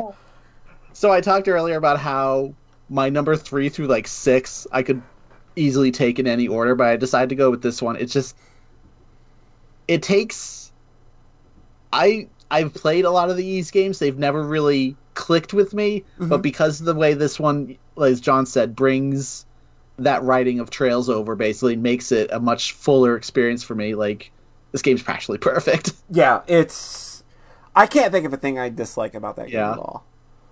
It's like so smart in how there's basically two main narratives. There's all the Donna stuff, but then there's also the shipwreck survivor story, which is extremely well done in its own right. Like, I think maybe it gets a little overshadowed, but like, it's still really good. It's still really good and really like exciting at the end when that side is also paying off. Yeah, like when you finally get to go home, like it's a really good moment. It feels bad leaving it behind. And then it feels bad leaving all those characters and knowing they're never going to see each other again. Yeah, they're probably not going to see each other again, given the nature of, games. And they talk about that. Like, oh, can't wait to see my family again. Yeah. Bye, guys. Speaking of themes from Trails the Third. I know. Well, yeah. So it's like, it's two really good stories. There's also all the Donna stuff. And then they've taken Ease and made it way longer, because like Ys 6 is like hilariously brief. Yeah, it's like so short. You talked about how you don't even meet Donna in this game until like 10 hours in, whereas like in Ys 6, that's the end of the game. The mysterious blue-haired girl like meets you on the beach that you wake up on. Yeah, it's literally like 27 seconds into the game. Yeah. It's like Zelda Time to Sword, where in these it's time to mysterious blue-haired girl. Yeah, and ruins. Yeah. Ys 8 makes you really wait for both of those. Yeah, they do. But like, it's not boring or bad or anything the whole time. Yeah. It's like, it's just super well paced and like, it's something I really like. And I apologize. Something I really like about this game makes Donna important from the moment you press start. Because the game opens with a passage from Adol's memoirs, and he says she's basically like one of the most fantastic people he's ever met. Oh, the line is so good. It's something like, even to this day, I remain in constant awe of her. Yeah, like, it's really powerful. Like, I think it's the first time they've ever kind of made Adol really kind of like attached to somebody, and I think that's like the first time you can really feel like, you know, dude, probably in love with her. And, like, that's a real strong sentiment to start the game with. It's really cool. And, you spend a lot of that early game wondering, like, what could possibly happen here. Yeah. And then it's still pretty wild when you actually finally get to it. When you actually get to Donna, and you're like, my god, the title screen means something! Yeah, that too. I really like the whole... Like, okay, talking about the music in this game, that opening theme is so good, and then the way they use it in the last dungeon as you're kind of staring down the final boss in the distance. Yes! That's maybe like one of my most powerful moments in that game is that whole normal ending dungeon. God, it's so powerful. With the main theme. I like idled there for like an hour after beating the game. I was like, I just need to live in this space for a while longer. Just live into that. Good. Yeah, it's so good. Yeah, like, as an action game, it's also extremely good. Oh, yeah. It feels incredible. And, like, it doesn't wear out its welcome, despite being, like, really long. Yeah, it's like 50 hours casually. You're, like, constantly getting new skills for all your characters, and, like, because you have, what, like, 6 playable characters, I think? Or it might be... I think it's 6. But, like, yeah, because you... can rotate around between your main party and you like gear them all up and you like have your favorites and like you get new skills and like you're never really doing the same exact thing for too long and like it's just very good to play. And like then there's that whole Donna dungeon in the extra version, the PS4 stuff that's like really satisfying to go through. That stuff's like vital to me. It's not in the Vita version. Yeah, and that just like partially makes the story for me, is because it's a part you get to. It makes Donna's journey into a mechanical one, where it's just her going through this formal arc before she meets up with the party, and that counts for a lot for me. Yeah, it's really that nice. Partially really makes it for me. Oh, yeah, I guess there's more playable characters because then she has those alternate forms as well. Yeah, yeah. Which I guess wouldn't be in the... Or maybe they would be in the Vita version for like 2 minutes. And then when they're... Go ahead.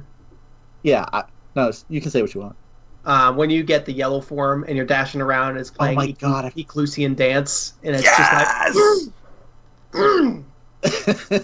Fuck yes! Like, they mastered game feel with that game. Everything just feels incredible. Like, just only plays Donna, because, man, doing everything as her feels so good. I really like the Beast Girl.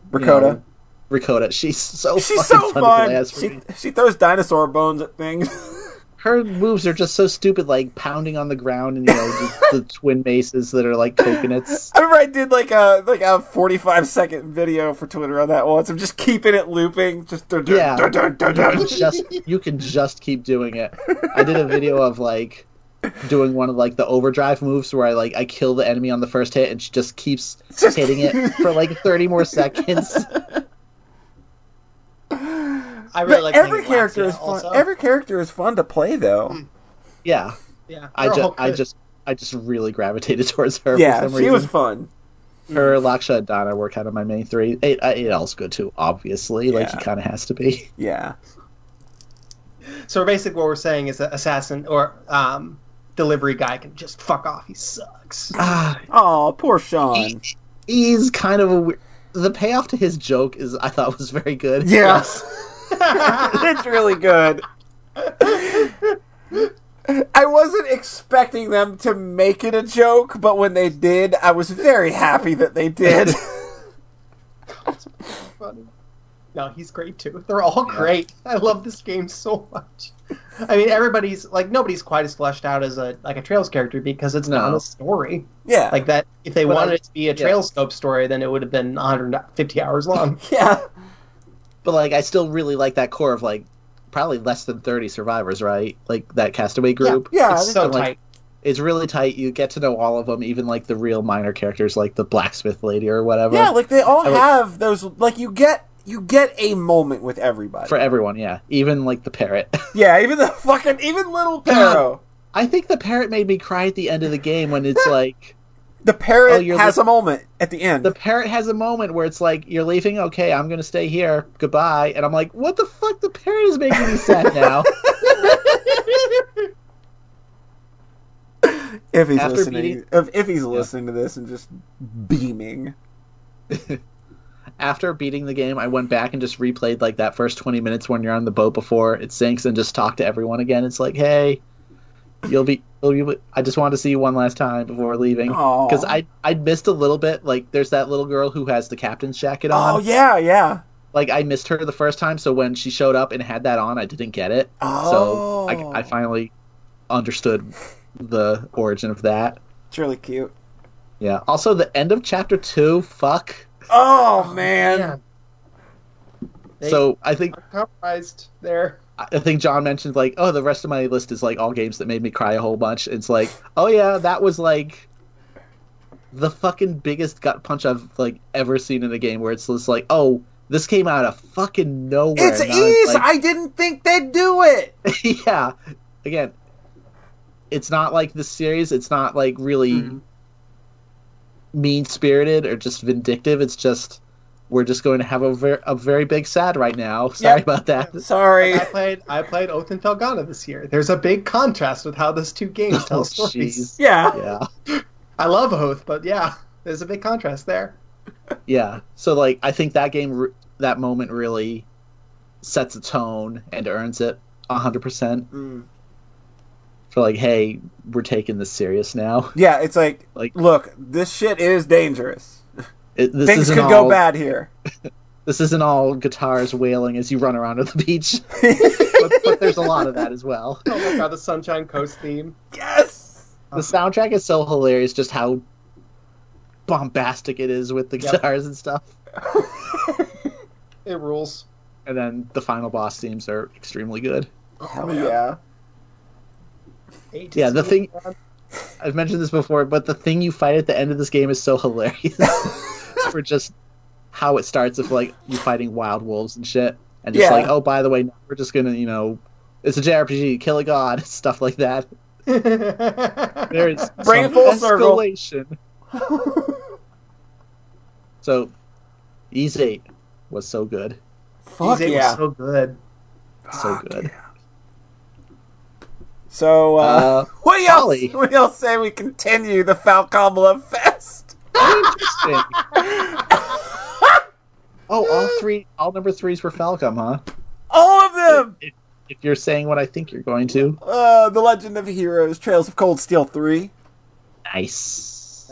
So, in 8 games into a series like this, it's very hard to talk about the latest entry without dropping the ball on something minor or major.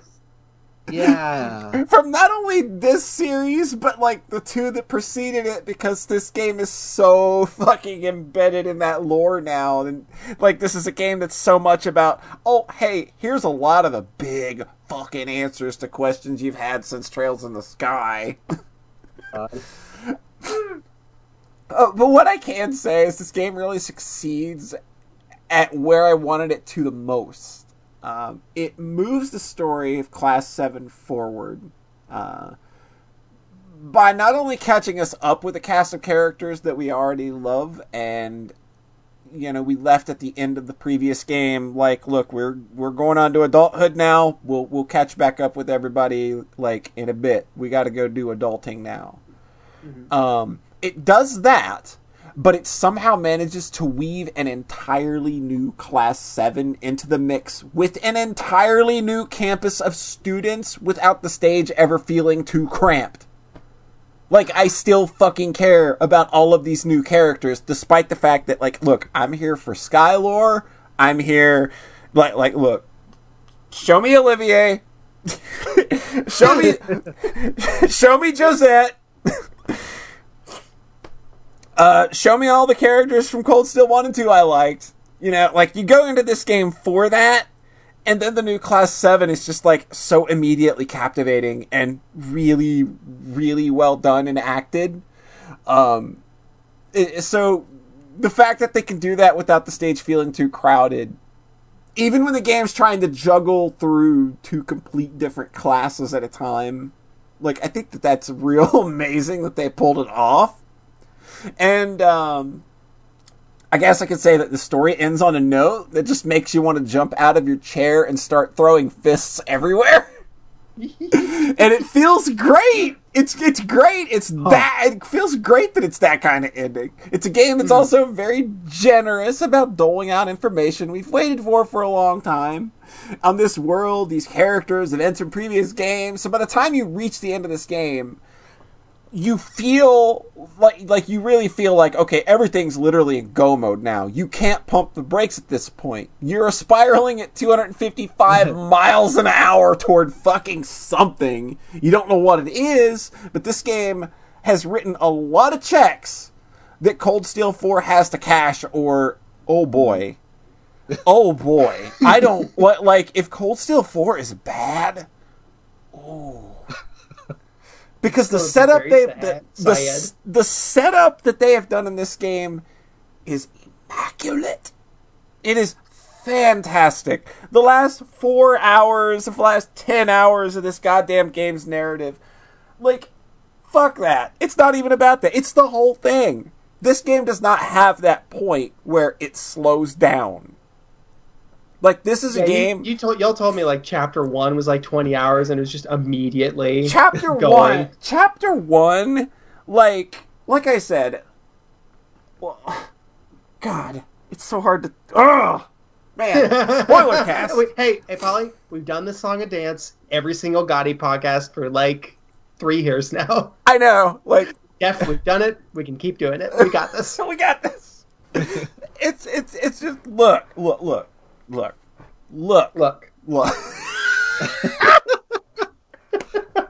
I understand. Trails of Cold Steel 3 does a lot of setup that's real fucking good. This game is it's immediate. Like, Chapter 1 is so densely packed with big shit and big players on the stage. Like, it's just chapter one.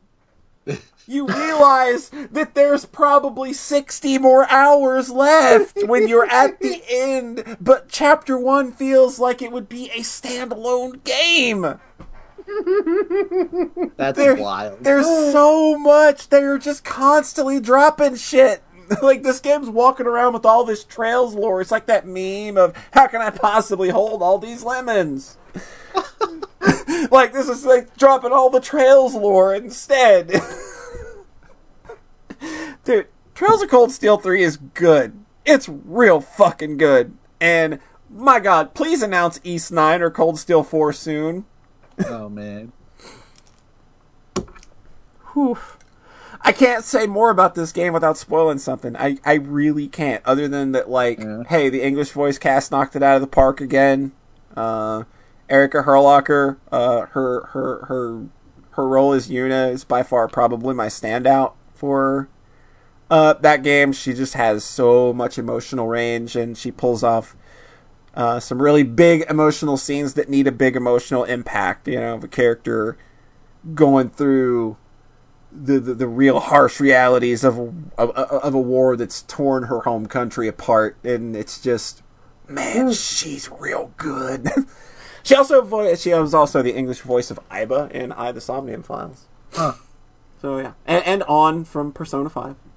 So yeah, good. So a lot of good acting chops there. But yeah, cool. Trails of Cold Steel 3 is real fucking good. It should be no surprise at this point that a Falcom game is good, but hey. We just had three of them for number three. We just had three. We just had the Falcom. So we're saying that. We're saying that Falcom, like, they're not really cut out for the number 1 and 2 big leagues. They're just kind of... You literally just said that the Trails was your number 1 last year. Yeah, and I think Trails was Polly's number 1 last year, so they've really kind of gone on the downturn lately. You literally just we're not really all about Falcom this year. This is the best Falcom game I could possibly ever imagine in the future. And it's at number 3! So what the hell is John keeping for number 2? I think we got some user lists first. Alright, so we got another listener list coming right up. I got that one. It's a hot one. It's coming from our friend. Our good old pal, Jet Storm 4. I know that guy. Mm. He's he likes RPGs. That's what I heard. Anyway, that's his jam. Yep. Yep. Oh yeah. Yep. And elf girls. He likes elf girls and legs as well. Hey, we got some things in common. Got some things in common there. Okay, there you go. He says, "Hi, Soxcast. It's Tom again here to deliver you his Game of the Year 2019 Top 3. Before I begin, though, I must say there is one game I played this year, The Legend of Heroes, Ao no Kiseki, that is banned from this list due to being too good and would have shaken way too much up. I call that being a coward. Jetstorm, that's what I call that. You don't get points for being brave there. No. I call that cowardice, a.k.a. being a gigantic little chicken shit. You like that? How's that chicken shit?" So the rest of Chicken Shit 4's list goes as follows. Now that that's out of the way, number 3, Shadows of Adam. A game that advertises itself as an RPG for people with jobs, but it's actually a clever twist on the style of RPG that Saga 3 or Final Fantasy Mystic Quest presents, except it's difficult and the story has meat on it. As Kellan searches for his father, Orazio, he finds a legacy that Orazio, a sad, pathetic individual, is left behind in his quest for revenge, and the people, party members, who have all been affected by his quest for power. It's a fast-paced, beautiful-looking RPG that is also a quick 10 to 12-hour playtime. Go play it. Actually, on my to-play list. I own it, too, and it is very much on my list. The thing I noticed with that game, just looking at it, is this game looks beautiful in a way that most pixel porn indie RPGs don't. It's not cluttered. Yes, it's not cluttered. Something about the color palette they pick and the way it's not cluttered, like you said, it just looks completely gorgeous to me. Yeah.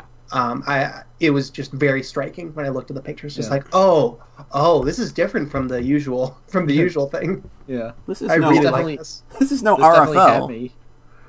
Mm-hmm. This is not RFL.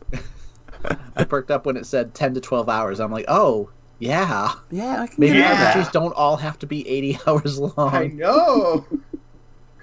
And yeah, the fact that it's that, and then Tom likes it, and yeah, that looks very good.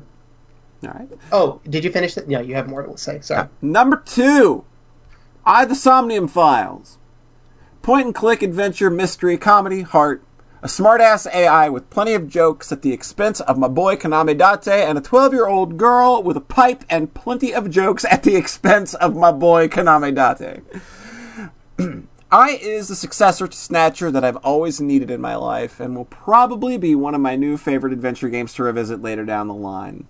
Look! A porno mag at your feet! That's relevant. Ah, our boy Konami Date, a man of many weaknesses. Number 1, and number 1 is The Legend of Heroes: Trails of Cold Steel 3. You were expecting this. I was expecting this, but I wasn't quite expecting most of this. This is a long-running RPG that, after several stories that start light and go hard, starts hard and only goes harder. I had trouble with the game's new systems at first, but eventually found the right rhythm I needed to get battles down, and eventually found it to be a healthy challenge. My favorite PS4 RPG, no questions. Nice. Thanks for the good times, Thomas Chicken Shit 4. Jetstorm. Chicken Shit. That's what it says. He signed it Chicken Shit. He literally did. Because there's a PS right at the bottom. P.S. I'm sorry about the whole Aono Kiseki thing. It makes me a gigantic pussy wuss puss boy. I'm sorry. Please feel free to refer to me as Chicken Shit 4 from now until... Polly, we said we weren't going to edit the list this year. I'm not editing, and you can't prove it. You're editorializing. I've never editorialized in my life. I don't even know what that is. Oh, number 1, it's Silas. Wait, no. It's not out yet. Oh, weird. Oh. Oh, John, someday. I believe you have a listener list for us. I have a list from Luis. Yo, Luis, what is up? All right. Luis starts with, I didn't play many games I loved this year, so it was easier to choose my top 3 this time. Just kind of hitting the ground running. With like, there you go. Set yourself up. This is going to be a good one. Number 3, Katamari Damacy Reroll. The most fun I had all year. The physics for rolling around your giant ball of things is so perfect, it's easy to forget your goal is to please a flamboyant but ultimately emotionally abusive dad. Yeah. The mix of enjoyment and frustration I had playing this game was one of the most unique experiences I had with any game. Like getting a dream job you have a lot of fun with, but this person who oversees your work sees all the fun you have and goes, not good enough. This is terrible about half the time.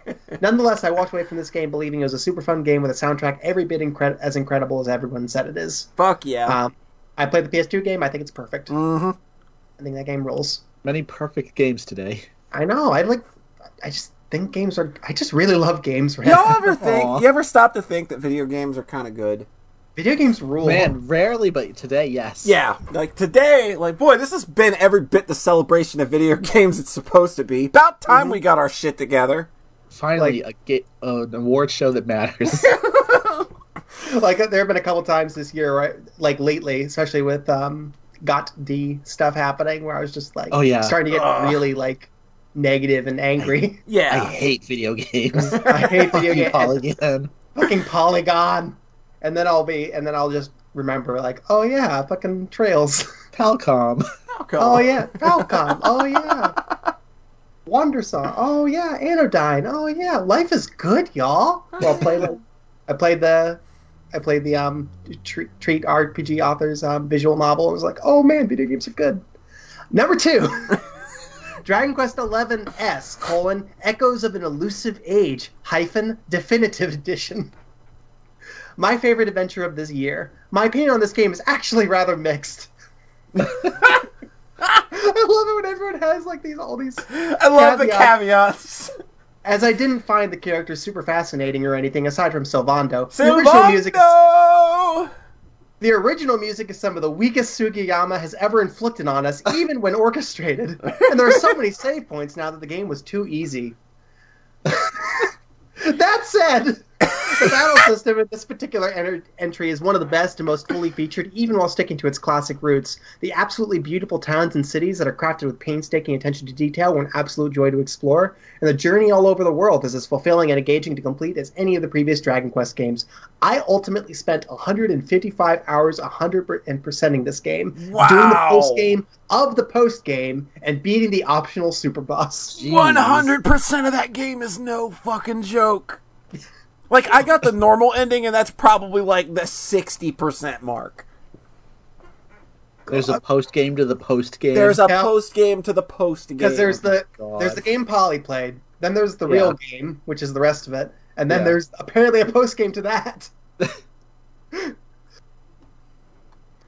So, number one, this game got a couple mentions this year. I the Somnium Files. Woo! Rhett made a slight edit to remove a major spoiler. Yeah, kind of put the culprit in there. I was like, The best story I experienced all year. I hadn't played the Zero Escape games prior to getting this gem, so I had no idea what to expect. But what I got was an extremely stylish crime story with a healthy mix of sentimentality, sorrow, and dread, told with some of the best voice acting I've heard in a game in a long time. As visceral as the game could be, there was always something keeping me engaged with the rules of the game world and how it relates to the serial killings taking place within the setting. Ultimately, after my emotions were put through one hell of a ringer exploring the different branches of the game's story, I came out of it feeling like I learned something important about the importance of understanding other people's perspectives and having learned of the existence of Boss and Aiba, two of the best wives in games this year. I can't believe Adachi was the culprit all along. And then, Brett! What did you do? Wow, spoiling decade-old games here. Honorable mentions, if you want to give those a quick read. Untitled Goose Game, which is a delight from beginning to end. First Goose Game mention, I think. No, the second one. No, that's the second, actually. Yeah. Oh, yeah, I gotcha. Detective Pikachu on 3DS, which is a great example of how to take a great concept and run it into the ground by making it as bland and lifeless as possible. It's the worst game I played all year. I almost never put games on blast, but this one deserves it. Wow, there was this a detective... This one cracked me up. There's a Detective Pikachu game? Apparently I thought it was just a movie. No, it was the game before the movie. Oh, weird. This one cracked me up, though, because the first honorable mention is Goose Game, which is obviously good. And then this one, I'm like, oh, it's going to be another positive one. And then it puts it on blast. All right. So, do you all know what's next? Are we in it? Oh, shit. Like, we are really in the muck now.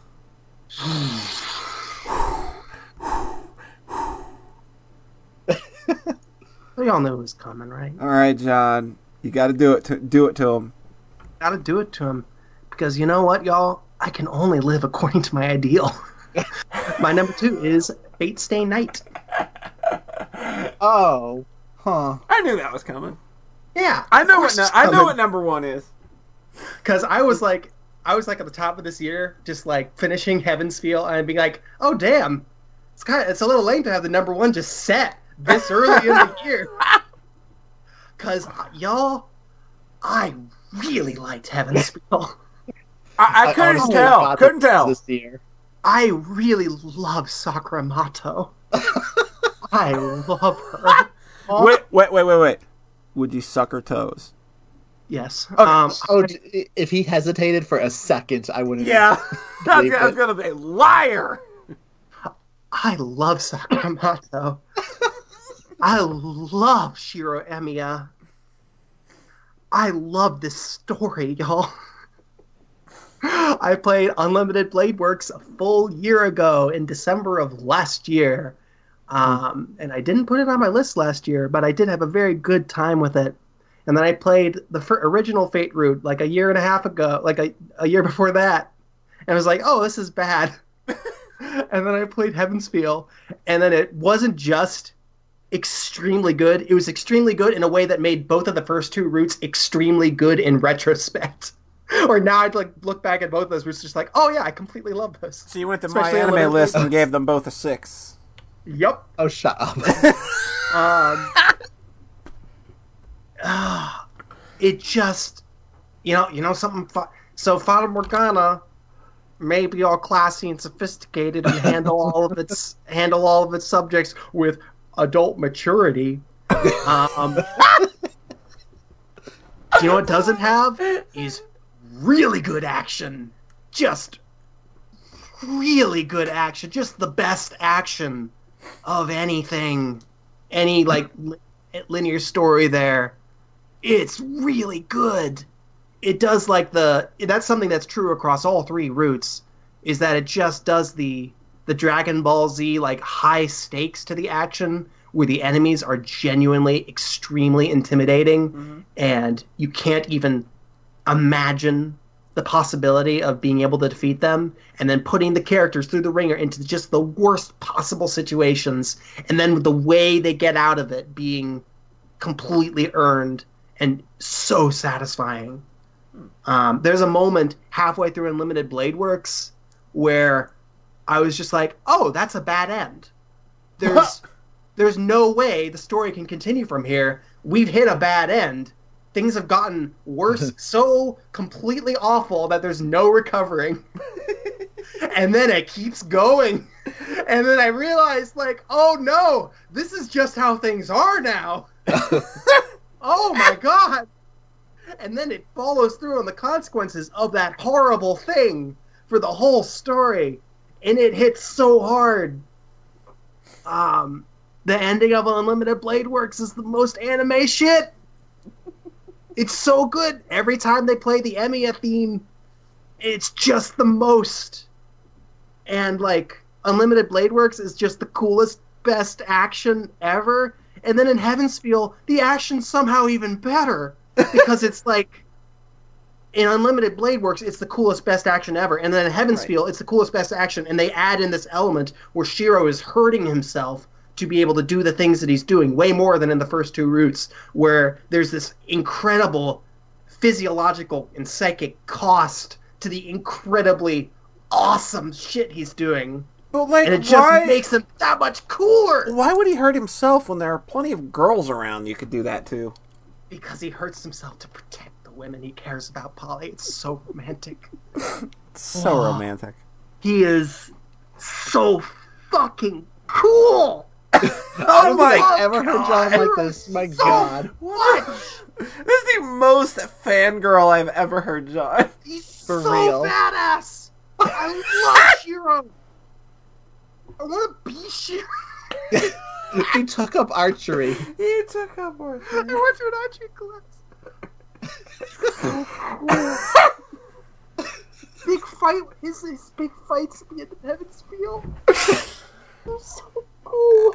These big fights at the end of Unlimited Blade Works. They're so cool.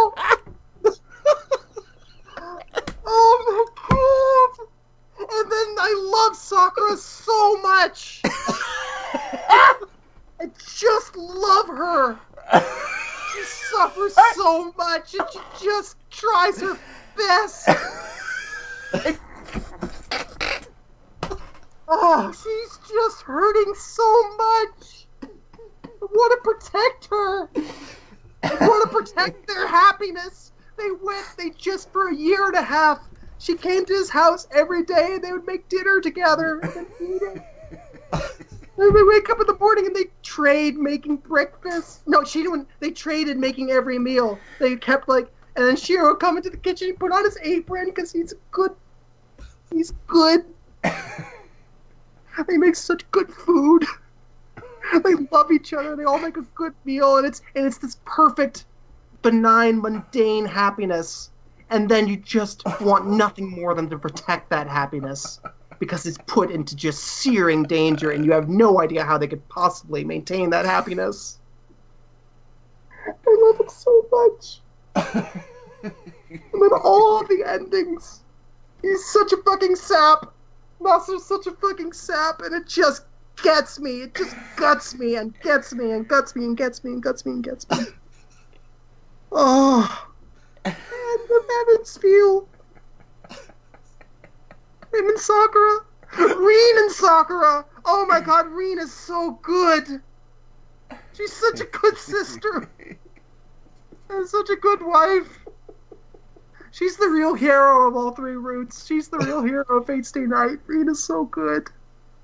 Well, Sakura and She are all caught up in their bullshit. She's just like, I know what needs to be done. And then she does it, and she's just so good. And Ilya's so good, too. She's the real hero of Heaven's Feel 2. And fucking Zoken is so evil. He's so evil. He's the most just piece of shit villain. And he does the exact same trope as the Full Metal Alchemist villain, and it lands way harder here. And I love Full Metal Alchemist. He's the good Full Metal. The good one, yeah. He's such a piece of shit. Oh man, and it's so gross. The whole thing is so gross. It gets so grody. There's a lot of real dubious shit going on, and it's very exploitative with its treatment of sexual violence. In a way that worked for me, sorry. It's much more restrained than Tsukihime is, which is just overt trash.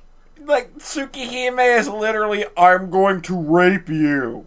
Yeah, Tsukihime is porn and just really gross, and it squick me the fuck out. And then where I've got a line, and you can, and people are gonna play Heaven's Feel, and it's gonna be on the other side of that line for them, and I'm gonna be like, well, on this side of the line for me, and I respect your side of the line, but boy, this works for me. Sorry, y'all. John over here is just gonna wallow in that filth. Oh, mm-hmm. And then they end. And then right after I finished it, less than 2 months later, there's a theatrical showing of the second Heaven's Feel movie in my city. And I got to see it, and they didn't tone it down at all. Providence, thy name is fate. Yep. And then they ended on the worst, on like the exactly where I hoped they would end it, on just the nadir of grossness in the series. And it's the most like intense scene ever. Fuck. And then the whole last movie's coming out next year. Oh, I love Fate so much. I don't think we've ever seen 16-year-old fanboy John unleashed like this, literally ever. This is monument. I feel like this is the series finale of the Soxcast. He's such a good boy. Okay. I love Shiro. Okay. Good. Okay. Good. All right. So that's Fate's Day Night. John, give John a moment to recover. I need a moment to fucking follow that up. Jesus Christ! My list feels so small and inconsequential to what you two are bringing right now. All right. So does it make sense that I had to look deep into my heart and I had to ask myself, which do I like better, Trails in the Sky the Third or Fate's Day Night? And I had an honest answer to that. Because there was a period there where I was like, well, obviously Fate's Day Night needs to be number two and then Trails in the Sky the Third is number one, because Trails and Fata Morgana handle a lot of the exact same subject material, right? Extremely maturely, where Fate is exploitative and gross. Yeah. But it did not ring the same connection out of me. I do not care about Fata Morgana or Trails characters the way I care about Fate characters. Mm. And that has to be my ultimate reality. There is just which of these things just viscerally got to me, and it was absolutely Fate. I'm not surprised at this at all. What is surprising to me is now knowing for sure what your number one is. How could it possibly be bigger than that? What just was that? Those 10 minutes of pure emotional gushing of love. There better be an even more animated fucking explanation for Game of the Year. I could take that. Or I'm gonna be... We'll get to that. Rhett, what's your number two? Oh my god. Follow it up. Again, I literally just said my list feels so small next to the energy you two are bringing now. Which is hilarious because my number two is The Legend of Heroes 6 Trails in the Sky. First chapter, second chapter, and the third. The entire series represented. Because I played all of them this year. I just started when the box told me to. And they never stopped. and then I beat the first one, it was like very good, and then I beat the second one a couple months later, and then I played the third a couple months later. That is literally all I was waiting for the box to do, was give you Trails in the Sky. That's the whole point of the box to begin with, was to just tell me now it's time to play Trails. And then once I did, I stopped using the box. Like, literally, that was it. Yeah, that was it. It served its job of getting me to finally play this extremely good RPG series. Mm. I don't know where the fuck to start talking about it, though. To start gushing like John, just find a part and start gushing. So, when I finished Trails 3rd, I had so much JRPGs are extremely good energy that I immediately rushed into playing Xenoblade again. Yeah. Which I had, been putting off for like 5 years of like start and stops. And I finished that like immediately, whereas I had such momentum going into it. But a couple hours in, I just had this moment of realizing like, oh, well, very obviously nothing is going to be as well written as Trails, huh? Right, yeah. Like, yeah. I like this game, the writing's fine, it ain't Trails. Only thing that matches up to Trails is, of course, Suikoden, which obviously totally inspired it. Oh, that's your number one, figured it out. Okay. Shit. Way to spoil it, Thyre. Jeez, it's just like, I've just never connected with a cast like this that just feels like human characters, like dealing with their own shit, and just the journey you go on with them is just, it's a lot. There's just that genuinely positive worldview that it has, despite the fact, like, it is a series that does not ignore like the bad things that happen in the world. Oh, no. It exposes that seedy underbelly, but it chooses to have, like, where I think a lot of games operate on apathy and nihilism these days, I feel like this game is coming from a place of positivity. And that's what really makes it stand apart a lot of the time. Yeah. Yeah. I think my journey through this was kind of weird because for a lot of people, like, they played the first game, and then it ends on this monumental cliffhanger that sucks your soul out. Oh, God. And then had to wait several years to play... And not even ever knowing if second chapter would ever actually come out. Yeah. And then third didn't even come out until 2017. Like, it's a new release still to me. Yeah, it's still fucking fresh. So for me, like, having all three lined up in a row, ready to go when I started, it's a very different experience than a lot of other people have had to go through. But I think that kind of tempered my feelings at the end of second, when it's like, oh, and I've got a whole nother game of adventures with these characters to go through. And then I remember you saying at the end of SC, like, some things feel unresolved, and like the ending of that one is a little brief. I think like it kind of hits that climax, and then I just was like, okay, and bye. It is very much about focusing on a certain pair of characters, and no one else. Yeah, it's just like, hey, we're wrapping this story up. There's a shitload of... They made an entire epilogue game. Like, there was a lot to wrap up. Yeah. But for me, it was like, oh, and I've got more continued adventures with these characters to go on. And then I played the third, and, it's a very good dungeon crawlery game. I just want to talk about the ending of this game. Do it! I'm going to start crying. Dude, like, this... I don't know which part I'm talking about. Of course. It's the Ren part. No. It's not? No. The Ren conversation? Oh. That's pretty hard. That's because, I definitely connected with the one about the very sad purple hair girl the most. Yeah. In Trails. Oh, jeez. That's your thing. Sorry. No, there's just a thing. Can only live according to my ideal. When I finished Trails 3rd, and everyone is wrapping up in, like, excited to end this adventure, there's a moment where it's like very clear that like these characters, their time together is over. Yeah, like definitively. You have to move on because that's what life dictates. Yeah, and just circumstances brought them together in very weird ways for like second chapter and third. Yeah, and like.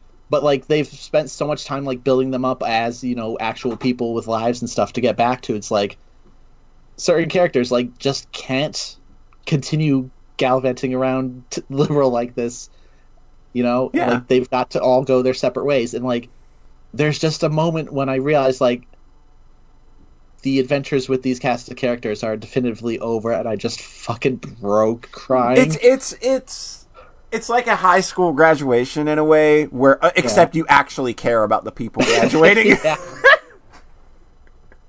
And, like, the other theme is, like, they're explicitly saying, like, you may never see each other again. Yeah, and, like that's... Even knowing that there are all these sequels to these games, it's going to be different characters, and, you know, you're never going to be together again like this, and that just...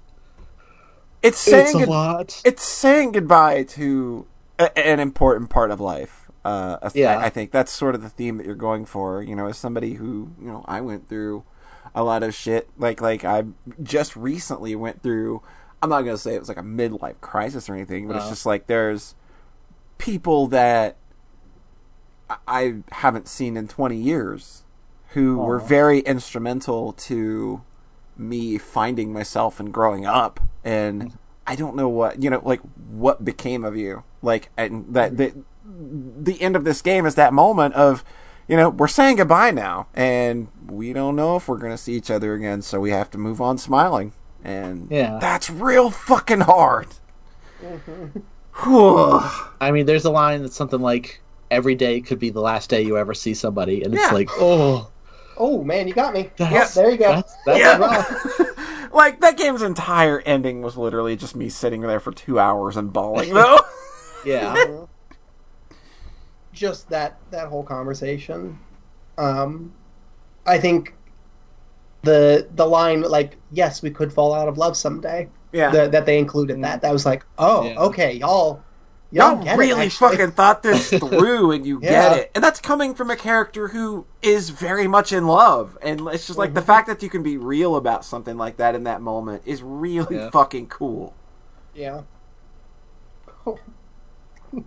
I was just kind of more relating that whole scene to my journey through these games of, like, maybe felt like I was taking it a little for granted how good it was the whole time. Yeah, and just when it comes to this abrupt stop, I was like, oh no, what if I move on and I don't like the Cold Steel cast as much? Basically.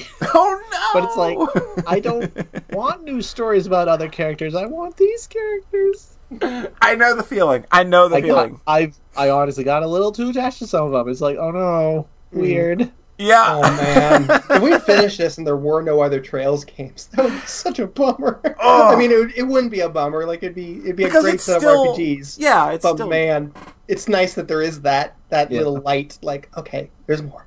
There's still more. Okay, thank goodness. I've kind of glanced at a few character pages to see if they show up in later Cold Steel games. Like, I won't read any spoilers, but just knowing, hey, Boo Boo Boo comes back at some point. Like, even just that tiniest glimmer is like, okay, gives me life. Hey, Cold Steel 3 got a lot of that. I mean, those wikis have no chill, though. They'll just post stuff about Cold Steel 4 already. I absolutely stay away from wikis. You gotta be real careful if you're real invested in nothing. I just stay the fuck away. Like, I will find out when I play the video game. Yeah. For me, it's so far away that, like, I will forget. You know? Yeah. But it's just, like, right now, I just want to know if Moomoo comes back. Mm. Also, second chapter, so I was talking about the music in all these games earlier. Mm-hmm. The second chapter has the best final boss music. Holy shit, it's so good. So good. For some reason, I'd always thought the first form was the best, and then on my re-listen, I listened to all the soundtracks for all three games. Mm-hmm. The third phase final boss fight in second chapter, wow! It goes! Like, it goes, man! It goes so goddamn hard. It's a fucking magnificent track. Fuck yeah. However, there was one game that made me go, oh, maybe this top Xenoblade is my soundtrack of the year, and eventually I decided that it didn't, but that was the third. Yeah. Soundtrack of that was real good, like, on its own as a listening experience. It's real good. Yeah. Like, I was surprised, like, how much it just completely vibed with me to the other day of just like, oh, this is just a ton of really good atmospheric, melancholy tracks with some real good boss themes intermixed into it. And, like, the music towards the end when it just becomes, like, a whole bunch of big, bombastic, triumphant songs, like, really kind of fits the whole theme of that game as well. Yeah. Third is real good. Third is interesting because like third probably could have been its own entry in my list. Like it does stand apart from the other two pretty clearly. But I was just like, I'm gonna lump them all together because that's crazy. Gotta get Subnautica in there. Yep. I just like when I went into it at the start of the year, knowing I was going to try to play all three. I was like, yeah, they're just going to have to be one. This is just going to have to happen. Yeah, like I put someone... 1 and 2 together. So yeah, I did too. On my number one last year. Yep. Yeah. God, Falcom, you've got some crazy representation for like 3 years in a row. They're just fucking pros. God. I think that's really it. That's something I'm coming to respect a lot. Is just the folks that get it fucking done, and they know what they're doing, and they know what they're making, and they iterate smartly. I think that just counts for so much. Yeah. It's like the fantasy novel authors that have written like 30 books, and I can know I can just pick up a Sanderson book and have a good time because he knows what he's fucking doing. Right. Versus like the folks that will put out 2 books in 15 years, and I think that's comparable to a lot of other games folks. It's just like, okay, you can just make a, you know, the process here. You're pros, and I really respect that. But it's also like the fantasy author who writes 30 books, and they're all connected, and there's a very specific order you have to read them in. Well, that's also Sanderson. Yeah, I was about to say, okay. That's a Sanderson. I didn't know that. He has his individual trilogies, and then he has the Cosmere, which they all take part in. Oh, so like exactly the same as this then. I really like Sanderson. Whereas there's the Trails trilogy and the Crossbell duology, you know, that mostly stand on their own until the end of Cold Steel 3, apparently, where everybody's here. All eyes are on Erebonia. Falcom gets it fucking done. Falcom makes me want to make good video games. Falcom is like super intimidating though. Like the level of craft in these is like unmatchable, really. But then you look at their like earliest games and they're good and they're very small scale in comparison. And you're like, if I start making my small games, then I can just keep building. See, like that's the thing is Falcom is a small company that has always just worked well within their means, and I think that they've always stayed in their lane and retained a consistent vision and retained a consistent level of quality that lets them continue doing what they do. And it's sad that they're not as successful as I feel they should be, given the amount of proficiency that their work has. But the fact that they can exist at all in like what video games are today, I know, is just kind of amazing. I mean, that if they had to compromise who they were in order to become like super mega successes or whatnot, then I wouldn't want them to. Like, yeah, I wouldn't want that output. It seems like they just like they're not in the headspace of we have to grow and grow and grow no matter what. That's the goal. They want to grow sensibly. We want to sustain. We want to continue having this sustainable business where we can keep making great art. Yeah, that's really smart. Because a lot of companies just blow up too quickly, and then we overstaff. Now we're out of business. Whoops. Yeah. I love like Falcom so much. Yeah, the fact that Cold Steel 3 Cold Steel in general exists in the modern space is kind of a miracle. Like even if they had to make it maybe a little more anime. Yeah. I think the fact that like when I'm talking about any big game company, like I always think like, well, they might still have like a really bad crunch culture. They might still have bad sexual harassment happening. I don't know. I'm not there. But the fact that they are consistent as they are, and not stepping out of their means, not having like big high profile failures because they're not making dumb choices. It makes me think that they've got parts of their head screwed on right, that in the ways that a lot of other big games companies don't. Yeah. And I really respect that. Cool. Falcom rules. Hey, Polly! Welcome to the Falcom Hour. Oh, God. Oh, I knew this was going to happen. Oh, man, what's next? Oh, Jesus. All right, so... Okay. Polly. Time for me? My number 2? Yep. Oh, boy. All right. Well, So this is one that's already been mentioned on the podcast once already. Doesn't mean we can't talk about it a bit more. Yeah. Let's talk a bit more about Shovel Knight: Plague of Shadows.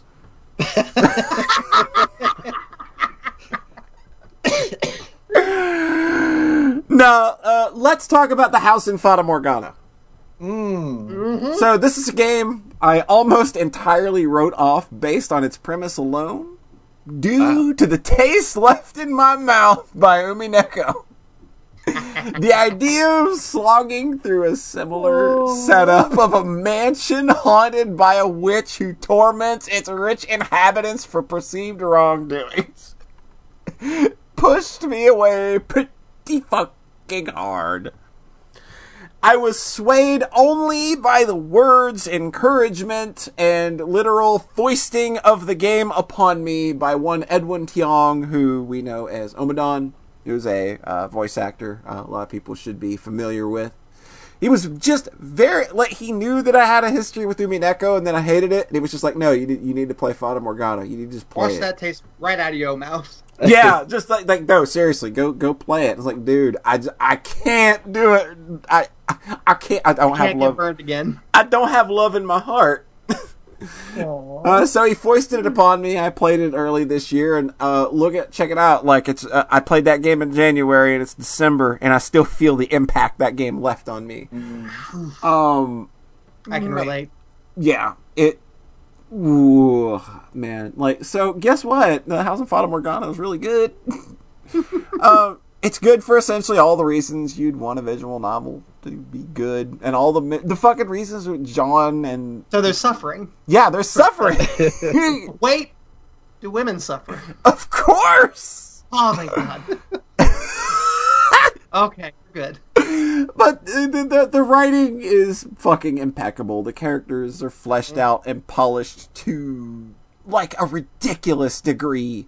The interactions are just really well written and believable. And, the tale the game weaves is just, it's dark, it's heavy, it tackles a lot of very difficult territory with, we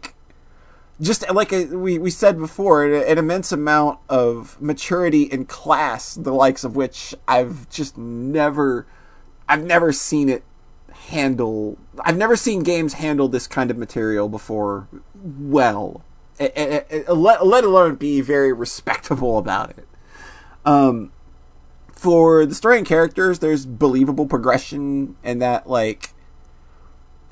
it's a bit of a slow burn to get where it's going, and I think it's doing that to kind of it's a game that wants you to always feel like it could lash out at you at any moment. So in that way, all of the progression and when the story kind of starts heating up, it always feels earned, and it kind of it doesn't matter in the end whether those stories are good or bad endings. It's that it's this is a story that's earning every single thing it's showing you. Mm-hmm. And you can't give enough props to the level of respect and understanding and knowledge the authors, I'm not sure in this case, have for the delicate issues they've chosen to handle, be it from personal experience or if it was just properly researched. Modern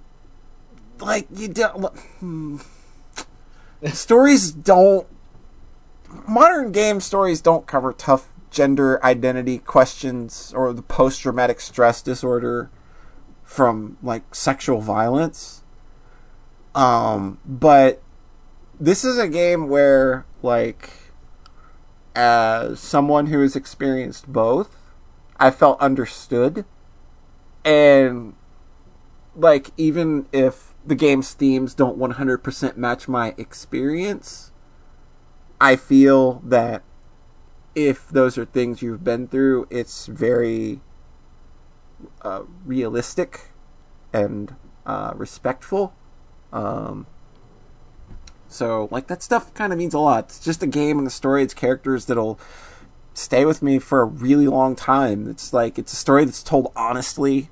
Every character kind of ends up where they need to go in an honest manner. Even for the primary point of conflict within this story, which is like the one that I was kind of latched onto the most. The fact that that character arrives at where they're going in an honest and natural fashion. Like, this could have gone two different ways. It could have gone, like, in a way that I feel would be contrived and overdone and kind of just, like, safe. Whereas I think that this game takes a quieter approach to giving you a similar kind of catharsis, but doing it on a certain character's own fucking terms. And letting that character have that agency because they fucking deserve it. I know exactly what you mean there. Yeah, yeah. So which conflict you're referring to, I mean? Yeah, yeah. It's just, man, this game is long. It's going to take a bit to get through. And it, like, we've said many times, a lot of content disclaimers. But, man, it just ultimately, like, it's probably one of, if not the best visual novels I've ever read. Like, mm-hmm. it I mean, just even as a piece of fiction, like, it, not even just, oh, a good visual novel. This is a fantastic story, regardless of the medium. Like, this could be a novel, and I will have read it and been satisfied. This could have been a movie, and I would have watched it and been satisfied in the same exact way, had, you know, everything obviously been handled and written the same way. But the House in Fata Morgana... They do use the visual novel language in a couple very smart ways. Yes! Oh, boy. The House in Fata Morgana is just really fucking smart, and it's almost criminal that more people aren't talking about it. Yeah. Just because of how fucking good it is. And it's a 2014 release, right? Yeah, this is a 2014 release. Jeez. I think it actually just came out on PS4 with some small visual tweaks. Yeah, yeah. I haven't really seen anybody talking about it, though, still. Yeah, there's a collection of short stories that was released afterward as well that I think is also a part of that collection. So, in addition to the 8-hour sequel thing? Yeah. Gotcha. So, yeah, the House in Fata Morgana, if me and John kind of just screaming at the top of our lungs about this one and how great it is, if that doesn't convince you, I don't know what would. But it's... endorsed by the authors of Afterward. Yeah, endorsed by the authors of Afterward, wholeheartedly. Like, this game... Yep. This game's special. It means something very, very personal to me, I think. It's a story that I am not going to soon forget. Mm-hmm. That much is certain. So that's my number 2. Hey, Polly? Yo. I don't think that I regret putting Fate's Day Night over Fata Morgana. Mm-hmm. But I do kind of regret not being the person that would put Fata Morgana over Fate's Day Night. Like, I can't lie about who I am, so I have to say that. Yeah. Maybe someday, Polly. Maybe I hope I can grow into the person that would put Fata Morgana over Fate's Day Night as is good and proper. I'm not there yet. Look, man, I've got my own problematic content because I do like Steins Gate and it's weird with some things, so I'm not perfect and spotless here either. Wait, I thought you liked Steins Gate. I do. I'm just saying it's a little problematic at times. Oh, definitely. Everybody loved you after you bought it. Yeah, like I love Steins Gate. Okay, I was like, I'm really excited to play Steins Gate. Pardon? I didn't catch that, John. What did you say, Polly? I didn't catch what John said. One more time. I did not catch what you said, John. Oh, I said I'm very excited to play Steins Gate. Oh, okay, yeah, it's good. I thought you were mocking him saying Steins Gate instead of Steins Gate. Steins Gate, no. I only mock you for terrible pronunciation. Or when I say Utena. Utena. All right, so wow, it looks like we got our last couple of. I think this one's gone longer than most of ours have. I think this was a particular year of bangers, y'all. Yeah, it really definitely was, feels like it. The gushing of these last few especially has been profuse. It's yeah. Rhett, do you have a listener list for me? I do, but John is reading this one, remember? Oh, right. Okay. Okay, we made a switch there. John! Yeah. And that's John. Why I'm going to... Yep, I've got it right here open, and it says...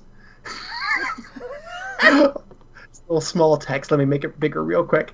Heyo, Pallyhod. That's what it says. That's what it says. I'm Pallyhod. Okay. Hello, everyone in Polyland. In order to have the most optimal hashtag endgame party games list possible for 2019, I decided I needed some criteria in order to narrow down my selection. Oh, there are a lot of factors. Oh, dear. Fucking preface. A couple sentences, y'all. People are real good at following instructions, I've found. Like their gameplay, characters, storytelling, etc. But the more I thought about it, the more I decided to focus less on what games do within their own world, on more what they do to affect mine. Oh. There you go. The criteria for my Soxcast Game of the Year list is simple, but at the same time something that I think is extremely rare. These are the games that I felt connected me to other people more so than others, because it was an experience that I could openly share and talk about with people I'm close to without the fear of being judged or ostracized for liking something. Experiencing a really good game by yourself is one thing, but I think being able to use that experience to connect with people on a new level is, well, entirely on a new level. That's really sweet. It's just like my experience playing Tsukihime. I appreciate that. So without further ado, here are my top 3 games for 2019. This should come as no surprise at all. I, the Somnium Files. God damn it. God. Hey, Polly, I think... all right, I think that it's pretty safe to say that of the three of us, you have the most tastemaker powers. Like if you say, "Hey, I'll come play this game," or you stream it, it'll spread. Something spread like wildfire. Yeah. So just you know, that's power. That's power to keep in mind. With great power comes great responsibility. There's a whole lot of relatable information that gets delivered in Somnium. And it was the gateway that let me talk about some of my personal history while learning about others. On top of that, experiencing first through Polly's stream was one of the biggest emotional roller coasters of all time for me. I can't think of a game any time in the last 10 years where I was willing to watch a whole playthrough start to finish and then still buy it to have it for myself to revisit. I boss best character. Yes, I'm allowed to cheat like that. Okay, actually, I think in this case, you streaming it really got me to buy this game. Yeah. Like me streaming this game, I know of at least 8 people that bought it. Yeah, that's crazy. That's pretty great. Those are for a $40 game. That's like really. Those are really good numbers. Yeah, I'm pretty happy with that. Mm-hmm. Number 2, there was a lot of competition for this slot, as there was no way Indie Fest was going to go unmentioned here. But considering my criteria, it has to go to Helen's Mysterious. No, it goes to Wander Song. The original concept of doing something like an Indie Fest started when I first heard John splooge about Wander Song on a Soxcast episode. Despite the inside tastemaker. I know. Okay. Hey, maybe I'm okay. Despite the inside jokes that go around, I've been wanting to catch up on my indie backlog for a really long time, and I really have to credit Wander Song as the tipping point to actually get me to do something about it. Not to mention the fact that Wander Song is one of the best ending sequences of all times. Yup. Shoutouts to Miriam and the Coffee Pirates. That game lands its climax. That was very well appreciated. Number 3. Better prepare that barf bag, Polly, because number 3 is going to Pokemon Sword and Shield. Oh, you fucking had to do it to me! God, this is going to hurt so much when it's Rhett's number 1. Oh, ever God. Since the dawn of Streamline, way back when I first did Falcom Frenzy with Trails in the Sky, I've always felt that I haven't done enough with the team. 2019 marked a great year for me when I started FF14 with TES and chat, streamed VC for Dulls, started to play Kirby's Dream Course with Jay, and then actually did a genuine collab playthrough with Revan and Mikey. Not to mention that I was pretty 50-50 on getting the game until Iffy solidified the concept of homie homelet to me. This was a huge year for me when it came to coming out of my bubble, and Pokemon falls perfectly into the last game of the year that fits my criteria. Also, the game has Ness's tummy in it, so like this should have been kind of expected, right? He's right. All of those games. Okay, Polly, this part is like a Trails reference. It's a little weird. Okay, let's go. Before I end, I just want to mention one last thing. Miriam, Aiba, Nessa... MAN as an Instructor Nineheart's Manway method. You think I wouldn't find a way to include Falcom on this somehow? Think again! I'm really looking forward to everyone's nuts exploding to Ys 9 hopefully next year. A lot of glop mentioned in this one. Looking forward to seeing what everyone else has to offer for this. Your favorite whittle baby out to 5. He's right. All of those games, like, and his unique experiences with them were definitely things that tied him to other people. It's a really cool fucking theme to base a list on. Fucking Pokemon. There was very little about Pokemon in that blurb. Yeah, I know. It was a lot of more kind of like the team thing. And, yeah. It's really cool. No, I get it, though. I actually watched that Pokemon playthrough, even the fact that I hate Pokemon, so... It was entertaining enough for me to watch, so... All right, something to be said for that. Yeah. I heard Sun and Moon were better, but, you know, whatever. So I'm going to play that one. So I have, in my hand, on my screen... Actually, our final listener list of the year. It goes, of course, to the one and only best wifey in the world, Iffy. And she writes, aww. Hey, Rhett, I didn't fuck up the numbers this time, so choke on my boobs. I mean, yeah, sure. I mean, sure. I don't think he's going to say choke no to that. Choke on my toes, Rhett. Choke on her toes, Rhett. Damn. Jerk. Damn, she even said jerk. I know. Damn! You got it hard there, boy. Number 3. I the Somnium Files. I'm not a big visual novel fan, but I got hooked on Polly's stream of this quickly and fell in love with the characters and the underlying mysteries we were figuring out as a group. I laughed, I cried, and confronted a lot of deeply buried feelings as part of this journey. Number 2, another unsurprising entry for... Oh, yeah, here we go. Final Fantasy XIV, Shadowbringers. I never thought an online game could wrap me up in its story and characters as much as this latest expansion did. This game continues to be a blast to play, and I've never been more immersed in an online game's world. Considering, like, PSO was a big thing for her, too, that's crazy. Yeah. And her number 1 game of the year, The Legend of Heroes Trails of Cold Steel 3. The resident Kiseki Queen finally has a new game to chew on, and it hasn't disappointed. I don't really need to say much here other than giving shout-outs to Falcom's continually improving storytelling and Nisa's impressive localization quality. Cold Steel 4, win. Yeah, like they need to announce Ys 9 and Cold Steel 4 ASAP. Give it to us. Give it. So, before we jump into the obvious, maybe it'd be cool if we took a little segment here before we wrap things up to talk about honorable mentions, the games that we just fucking missed the list somehow. To give a little love, but without giving a number, because you only get a number if you're important. It's true. So, John, why don't you get us started? Like, what are a few of your honorable mentions for this year? I've got 7. Okay, oh let's zip through these. Quick. Okay, Devil May Cry 1. Nice. Game fucking rules, y'all. That game rules. It rules. It's got just enough like Devil May Cry 1 rules. All right, this was like the number 1 most sad about not including this one. I felt dumb. TIS 100. I thought that was going to be on here. I really wanted You're a Wizard on there because I wanted like a short game because those don't get represented on these kinds of lists. Yeah. And then I was looking through the other top remaining 4. I was just like, I don't know. But this game's perfect. I completely just loved it. TIS 100 completely rules. I can't wait to play more Zachtronics stuff. I really liked Alliance Alive, even if it kind of whips the climax. But it's much better than Suikoden 1 and 2, and even though it shares the same author. Mouth Sweet, that was a late one I cut out. It's a great fucking game. Tsukihime, I had a really good time with it, and it did prompt like some really good introspection and conversations. Yeah. Even if that wasn't necessarily because of the game, any of the game's virtues so much as the things that were extremely twisted and evil about it. Right. So, in a weird way, made me a better person, I think. Made you a better person. Maybe leveled up a social link. I think that probably is more thanks to you, Polly, than thanks to Nasu. But, I feel like I got some credit.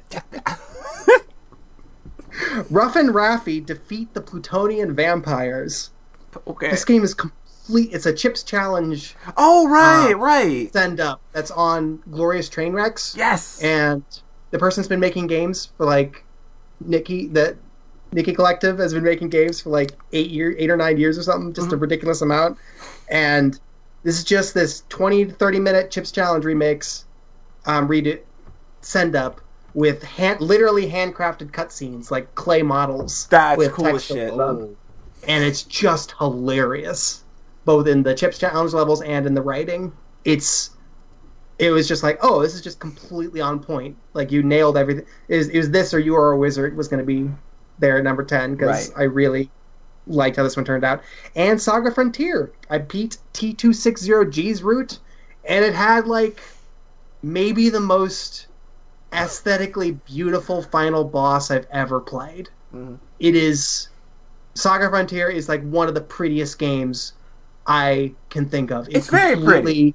It just bowls me over aesthetically, and the way the play handles into that, it's just like, it's like Legend of Mana 2, where they're both just like very unpretentious and very much just like getting this gorgeous art and these gorgeous worlds to explore in front of you, and then just letting you go. You should check out SaGa Frontier too. Yeah, I want to. It's going to be different because but I'm interested. Yeah. Oh man, and then the Kenji Ito music. But yeah, the final boss of... I've looked at videos of the final boss of T260G's route for years because it's inspirational to me. Mm-hmm. And then when I got to it in context, and it was like exactly hard enough where it took me 3 tries, and then I just barely won with one character alive at the end. It's like, this was exactly what I wanted it to be. It was the perfect end to this gorgeous journey that had a lot of other high spots in an 8-hour game besides just the final boss. Yeah. So I love SaGa Frontier. I'm glad I came back to it, even if it's very unfinished. So those are my honorable mentions.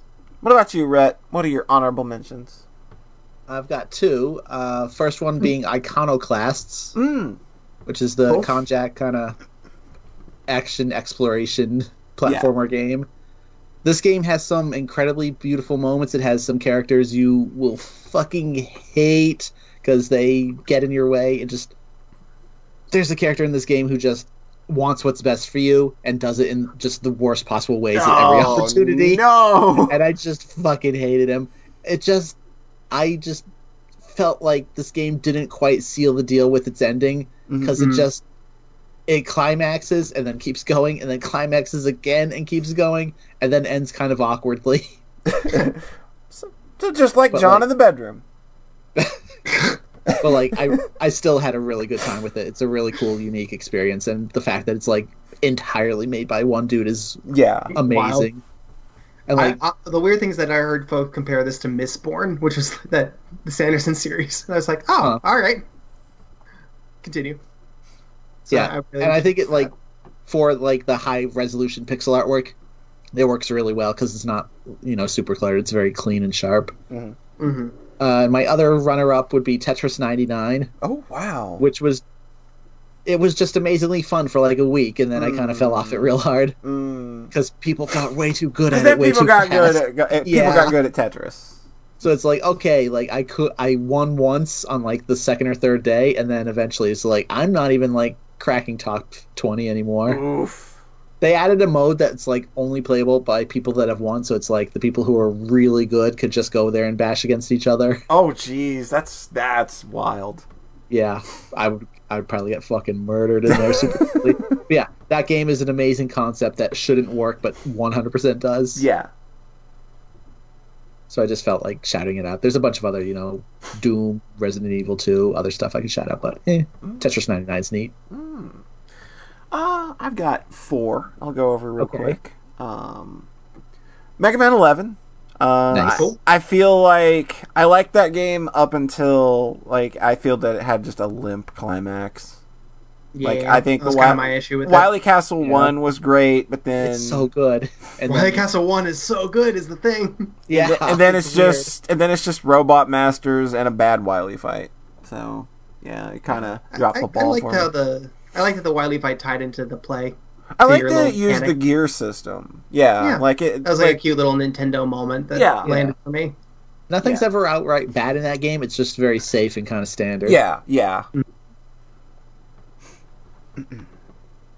Okay. We're still alive? Yeah. Yep, I'm still here. Well, I hope so. Okay. I'll give another shout out to the RE2 remake. Nice. Cool. Very nice. I had a lot of fun with that. And I'm also going to give a shout out to the Resident Evil 1 remake that came out on the GameCube, because I played that for the first time this year. And that was excited to play that one. That was really fucking good. Oh man, did I have such a good time with that game. Like, just that rules. Woof. So good.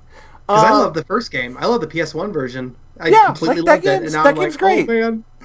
And then this is like such a classy remake of that. Remake, yeah. Like it has a lot of that same energy of the original, but it's like just the right amount of taking itself seriously.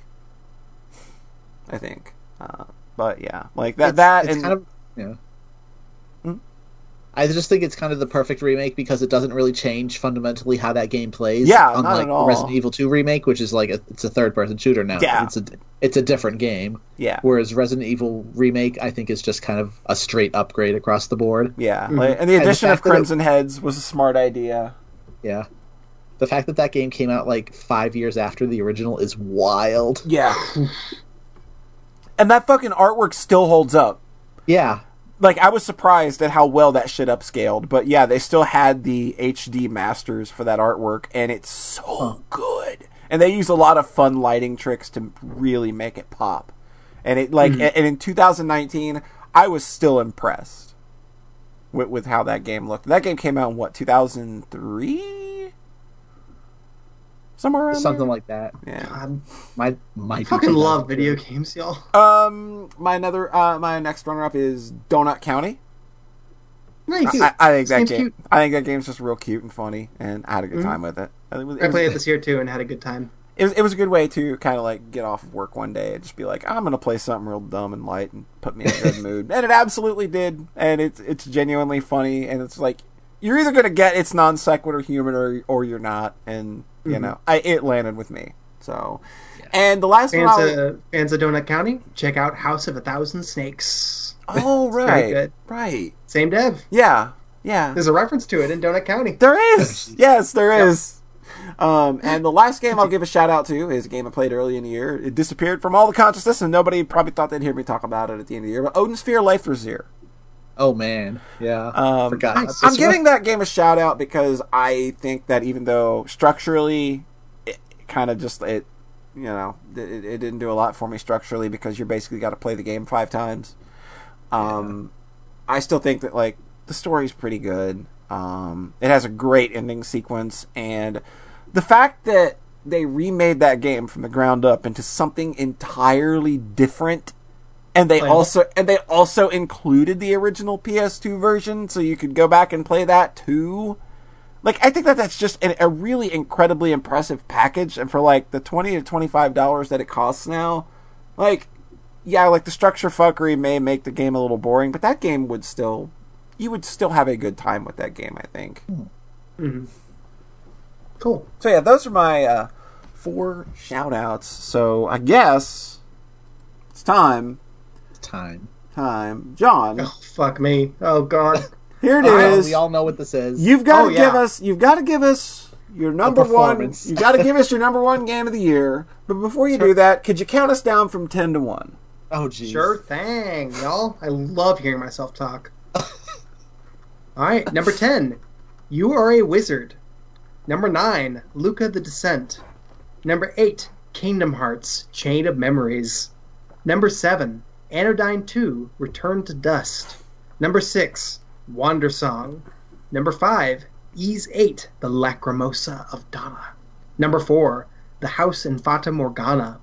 Number 3, Trails in the Sky the Third. And number 2, Fate's Stay Night. Here we go. Number 1, Zero Ranger. I knew it! Yeah. It's so fucking good, y'all! I have to. Good, and nobody else has played it. John will play it, I promise. I'm gonna play it. I've just been busy. So good. Yo, John, you want me to know this? You'll have to just listen to me. It's so good. I'm gonna buy it right now on Steam. Please go. Please go. Please. So good.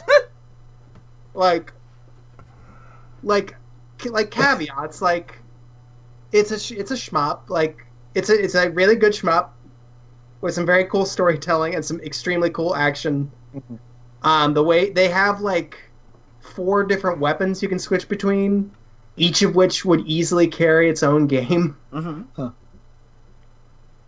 Where they like the weapons you get before stage 3 and 4 are literally just like, oh, each of these would be the core mechanic in another game, but then they manage to balance that in such a way that it doesn't just feel wasteful. Right. Like you still get use out of them. Mm-hmm.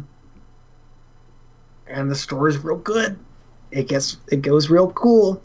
And I think the thing that brought it over the top for me is that I keep listening to the music from the very last level and crying a little bit of this shmup.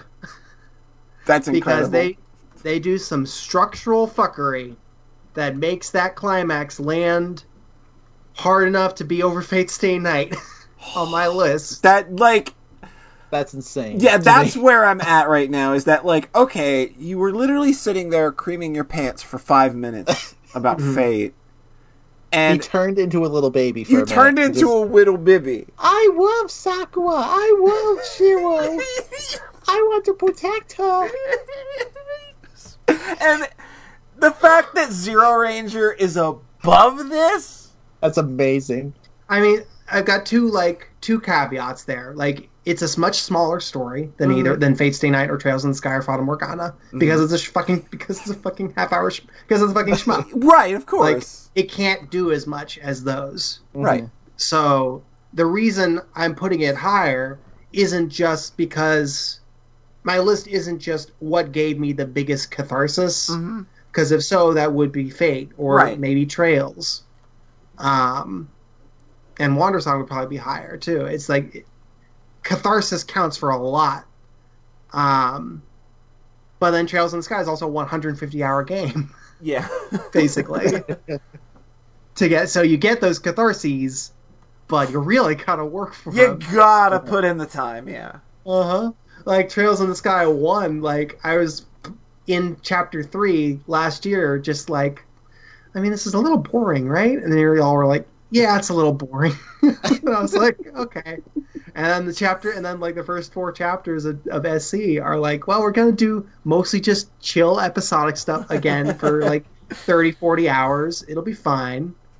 And then, so like, and then also Trails, like the language, I've said this every time we brought it up basically, is just like, compare it to something like Final Fantasy 6 and 7.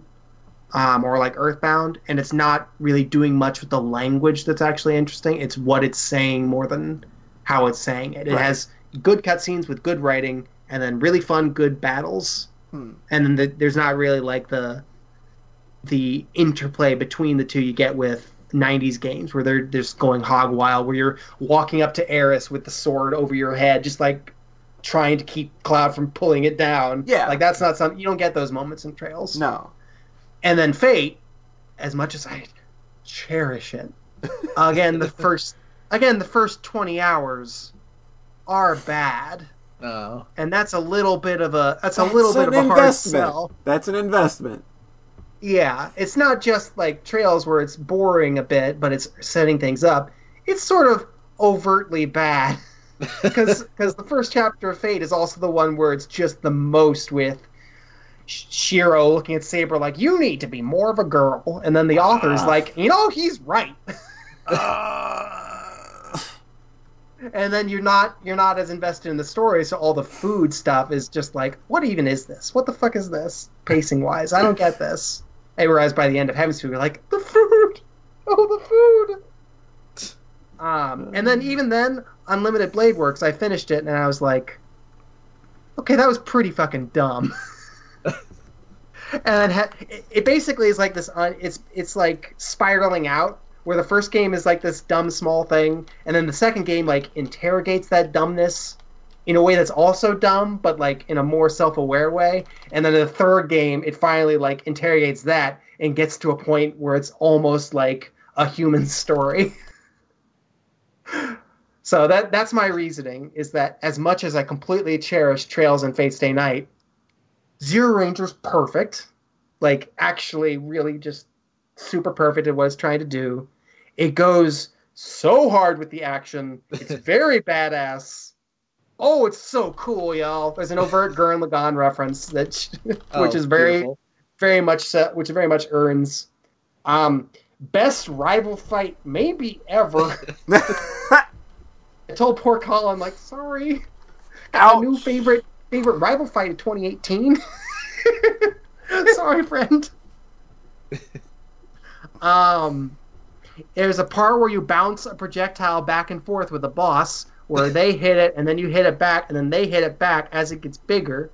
And that's very important to me, y'all. Right. I really like it when you when a boss hits a projectile at you, and then you fling it back, and then the boss flings it back at you, and you bounce it back and forth. That's very good. Right. Ah, like Ocarina of Time. Yeah. Mm-hmm. It's a shmup with a sword. And that's always good. That's always like good when a shmup has a sword. Yeah. There's lots of good sword content in Zero Ranger. And the fact that I got to the true end sequence like several times, and then the very last time I also triggered an optional bit of storytelling, and that was that added like this extra layer to it on the time that I won was next level.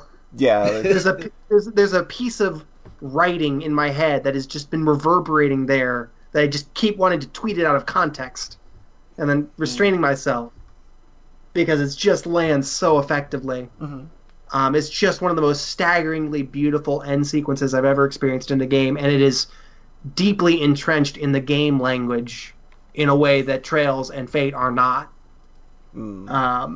I think it's like it's more like in your face good than something like Reflex. I think the two games are basically I think Rayforce, Reflex, Zero Ranger is just sort of a line of the best shmups, the best video games. That's a real solid you put those three lineage side by side, that's pretty damn good.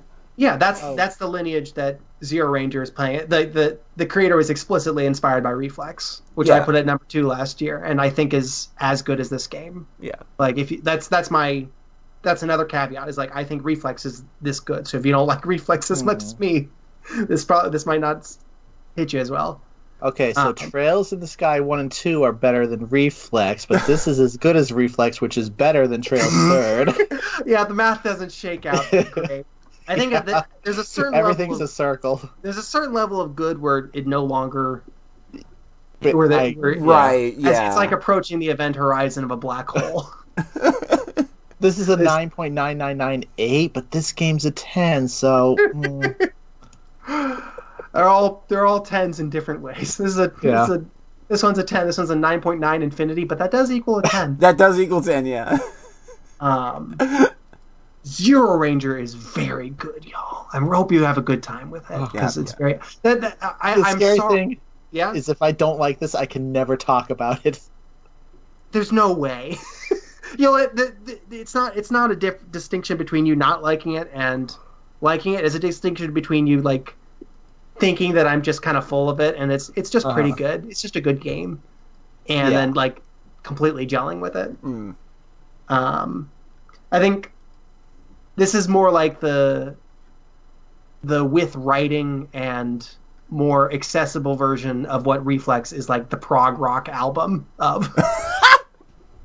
Like that's sort of the comparison. I think like this is more in your face. Like Reflex is the weird prog album, and this is more like in your face. Extremely good. Yeah. Okay. God, I fucking love shmups, y'all. Shmups are really fucking good. I love shmups and I love visual novels. Why do people make any other games? It feels like a big mistake that people make anything other than those. Mm-hmm. There's not much to say because I don't want to spoil. Spoil it. I am sorry that I've robbed y'all the experience I had of going into it not knowing how good it would be. Like, I saw you stream a portion of this game, and after a certain point, I noped the fuck out because I was like, nope, I gotta play this. I was really worried because I thought that maybe I'd spoiled a bunch of good shit for you. But don't worry, there's a whole lot of that game I did not spoil to you on that stream, Polly. Shit was becoming good, and that is immediately when I ducked the fuck out. It was becoming Max Contra. Yeah. And, like, it hits Max Contra and then Max Undertale. Yeah. It's just like... It's like, oh, boy, you're really getting everything good in the world. Yeah. Is here. Oh, it's so good, man. All right. That's my number one. That's why I think... Does it make sense that I put that over Fate? Yeah. I get it. Well, you'll get it more after you play the game. Absolutely. I'm eager to, believe me. Mm-hmm. I literally did just buy it. So. Thank you. I really like Zero Ranger. Rhett. Oh, boy. What is your number one of the year? Number one, let's go. Y'all knew this was coming, right? I don't know. My brain, but again, I don't think about other people. I do. Really I know what's coming. Do you? I think I do. My number one is Superb Song of the Valkyries Symphogear. Oh, fuck! I was going to jokingly say Symphogear. What? That was like the only thing that came to mind. Listen, if John can put fucking... Son of a bitch! God damn it. Symphogear's not actually my number one. Oh my fucking god! I was about to throw these headphones across the goddamn room and not come back. But if you wanted to hear me gush John style for 20 minutes about the most impactful... That was your important thing. If you wanted to hear me gush for 20 minutes like John about the most impactful piece of media I consumed this year, it 100% would be Symphogear, which defeated every video game I played this year handily. Oh my god. Polly is so mad right now. So this your Symphogear love has been an absolute joy. Like, there's sometimes where if I saw folks like tweeting about how much I love Suikoden all the time, it would be annoying me. But like, I bounced hard off Symphogear, but still listening to you tweet about it, and talk about it, and DM me about it frequently brings me a lot of joy. Just saying, wild. One funny thing to me is how you finished Symphogear G, which is the series, the one you didn't like, mm-hmm. like the same day as Fata Morgana. Mm-hmm. And then you told me that you, despite liking Fata Morgana and not liking Symphogear, you thought about Symphogear significantly more afterwards. It pissed me off so much, Polly. Oh, I was thinking about it. Anyway, Rhett, give us your 10-1. Oh, right, we didn't do that part. Number 10, Subnautica. Number 9, Judgment. Number 8, Number 8, I the Somnium Files. Number 7, Bayonetta 1 and 2. Number 6, Xenoblade Chronicles 2 and 1. Number 5, 428 Shibuya Scramble. Number 4, Baba Is You. Number 6, what the fuck is wrong with me today? It's been 6 hours, Red. Yeah. Number 3, Ys 8 Lacrimosa of Donna. Number 2, Trails in the Sky, fucking all of it. Number 1, Symphogear. And then number 1. My actual number 1. So Symphogear is a series about singing to save the world. Right. Which is also like my number 1 game of the year, which is Wander Song. Wander Song, yeah! I was like, oh man, is it going to be real obvious what it is when you both mentioned it earlier? I don't think it was obvious. I think it was more just by process of elimination by the time we got to the end, because you were the only one that hadn't mentioned it yet. Yeah. Podcast approved, y'all. Really fucking approved. I was sitting here a little low-key mad you guys didn't have it higher. Wow! Jesus Christ, John. As if I didn't make it obvious enough with all the user lists. Anyways. Yeah, this game just... You know how you were talking earlier about a game hitting you in the right place at the right time? Yeah, yeah. This was 1,000,000% for me, like my experience with that game. Yeah. Where, Polly, you tweeted something a couple months ago where it's like, you said something like, Wander Song kind of brought me out of a depression, and I just thought, wow, you too? Yeah, it was a pretty rough patch that game pulled me out of. Aww. It was very instrumental. Like, I can't say that it was the sole thing that did it, but when you have like supportive and positive media there that's filling you with some real good vibes, you know, it's hard to not latch onto that and try to ride the wave up. And I think that game is so relentlessly optimistic and hopeful. Yeah, and like, oh my god, I was just. The fucking developer commentary room had me bawling. Yeah. Like, that's how into this game I was at the end, where the author is just saying, urging you to create art that brings positivity to the world. Like, that's a very, very good message that people need to hear right now. Yeah. Just desperately trying to make something positive in the world that sucks right now. Yeah. Mm-hmm. And, like, Miriam is, like... the most down-to-earth realistic character maybe ever I've seen. Like, she's such a mood. Yeah. She's just, like, actually perfect. Yeah, like, the arc she goes through, the things that she has to kind of confront and come to terms with and try to figure out, you know, just... They're so intensely relatable. Yeah, she's just so relatable and human... that it's scary. Yeah, yeah. And just how she's this little sprite, just bearing her soul to you at the end of the game without actually animating whatsoever. Yeah, like, they spend an entire game making that character work and build to that moment, and then you get that ultimate catharsis in the ending. Like, that final shot is so... Oh, it just... Fuck it. Like, I'm done. You just knocked me out of my chair. You gave her that moment, and I'm so goddamn happy. Yeah, so, like, unlike John, I, like, 1,000,000% value extreme catharsis in games, and this one... my voice is gone, I'm sorry. Yeah, we're all dying, I think. The fucking payoff of this game is so fucking unbelievably perfect and big and huge and good and perfect. Like, it's just like the final song on the, not the final song, but you know, the main track on the soundtrack is like 10 minutes long. Yeah. And it's probably slightly even longer in the game itself. Yeah. Just all the variations, just bringing the entire universe together to save the world. It's just, it's so perfect. It's really nice. It's just nice. Yeah. So like, I kind of understand what John was saying about Zero Ranger, where it's, for me, it was like, Legend of Heroes or Trails in the Sky is very good. It's also 150 hours long. Yeah. Where it's like, I think this game gave me that same feeling, that same journey, but in like 8 hours instead. Yeah, yeah. And it's just, it's a perfect video game, I think. It really is. There's nothing absolutely at all wrong with Wander Song. Yeah, it's extremely good in my game of the year. Yeah. Okay, Polly, say it. Say it. Even I figured it out, my dumb ass. Even John figured it out. So this one's probably as obvious as Nier Automata was in 2017. At least try to act a little surprised. Okay. Cool. So starting at 10, we're going to work back up. We got to work back up. Starting at number 10, my number 10 is Toho Lunar Nights. Number 9 is 428 Shibuya Scramble.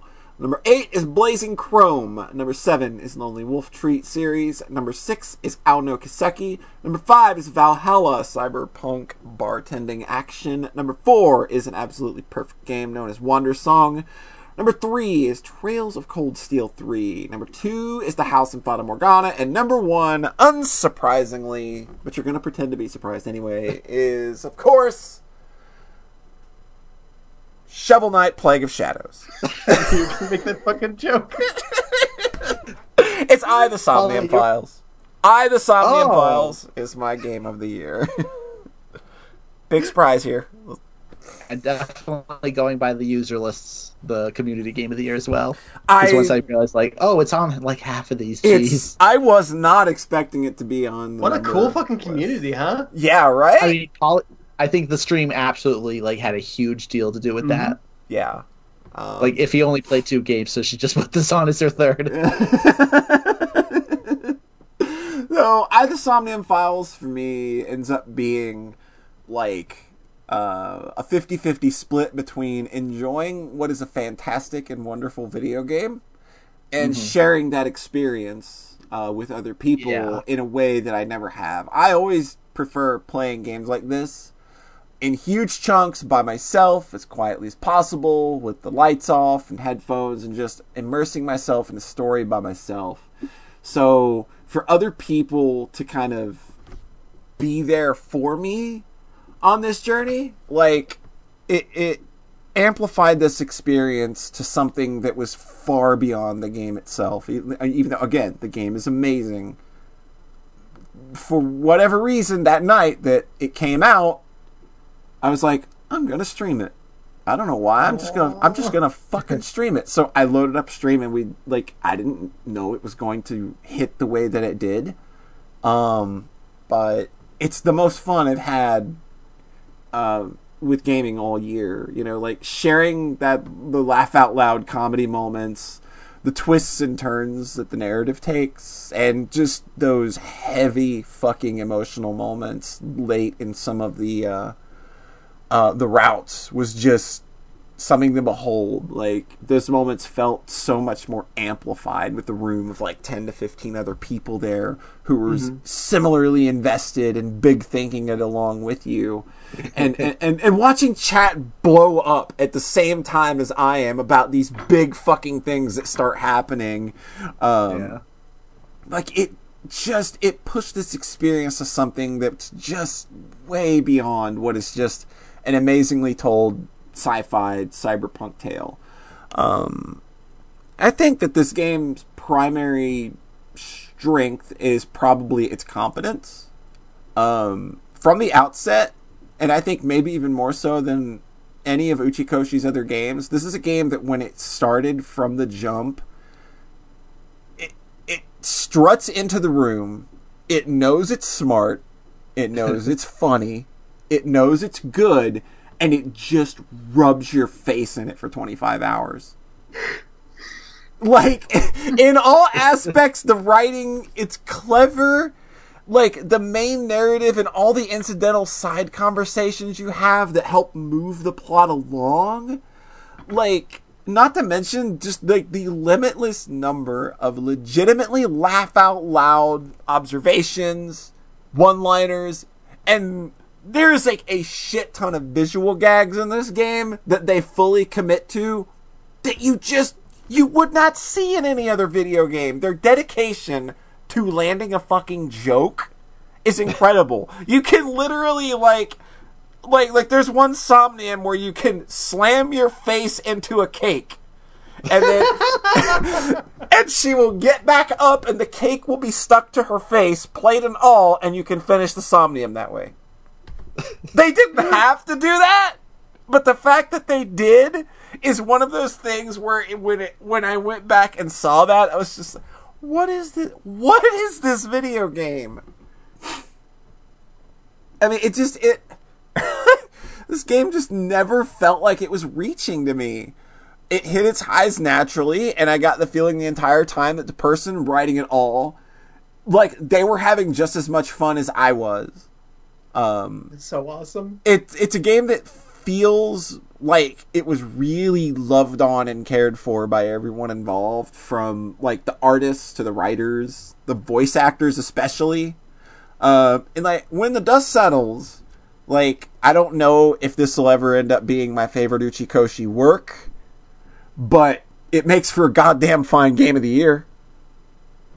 Awesome. It kicks ass. Like, and the impact that it's had on this community really can't be understated.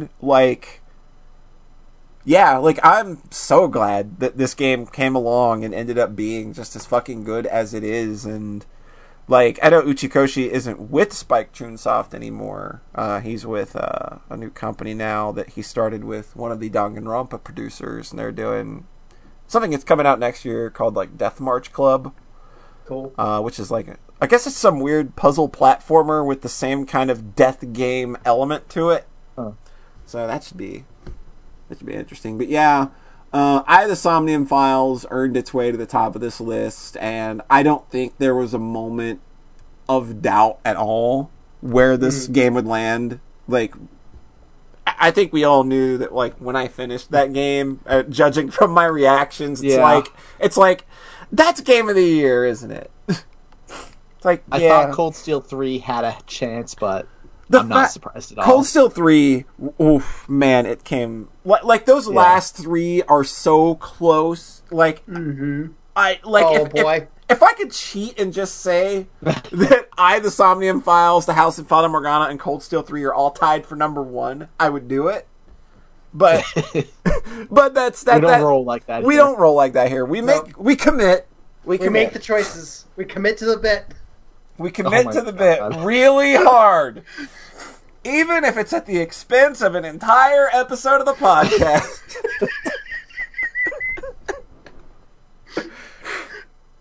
We commit to the bit just in the same way and with the same style and confidence that I, the Somnium Files, does. And that is why it is my game of the year. And that is why everybody out there in Soxland is my audience of the year, I think. Aww. I think that's safe to say.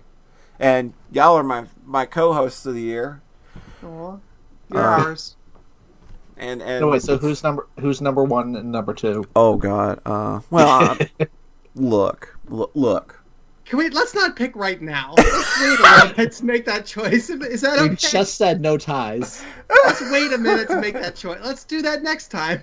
I don't feel like right now is the number one time to make that call. All right, John, I'll grant you just this one leniency. All right, everyone. It has literally been 5.5 hours. It's been 6 hours. Yeah, it's been way longer than that. God, we're tired. I imagine Rhett's throat's probably way more sore than mine, but I'm there. Like I don't want to fucking talk anymore. But I want to thank everybody again for making it just another incredible year. For us doing this and keeping it exciting, and as we've moved toward that stream-focused version of what we do, more and more people stop by and checking it out and having a good time with us, and it's fun really doing this. Yeah, it's a lot of fun doing this, and like there have been times that we were doing this where I've literally wanted to quit. But I keep getting pulled back because, well, these two dinguses are they're really good co-hosts. Turns out talking to people that are cool is fun. And knowing that people out there enjoy the dumb bullshit that we get up to, even though we're not the smartest, we're not the most entertaining, you know, but the fact that you all care, I think, means a lot to all three of us. I think I can say that confidently. So we're going to go ahead and wind down 2019. We're going to say goodbye to the decade. John Thayer, where can our internet friends find you? Farawaytimes.itch.io. You can play Afterward and Expanse there. They're both very good. But you cannot play Shovel Knight Plague of Shadows there. No. Nope. Why would anyone want to? Why would you want to? Oh my God. Rats, where can we find you other than scurrying off to bed the second I press stop? Watch Simple Gear. That's what you're leaving? That's your final note for 2019? Anime of the decade. Well, we are going to be doing an Anime of the Decade podcast. And I've already spoiled mine. Fuck. Way to go. Shit. And you can find me, as always, right here on my website, or if I'm streaming, twitch.tv/polyhead. And remember, we're the podcast that loves you. We're the only ones that love you.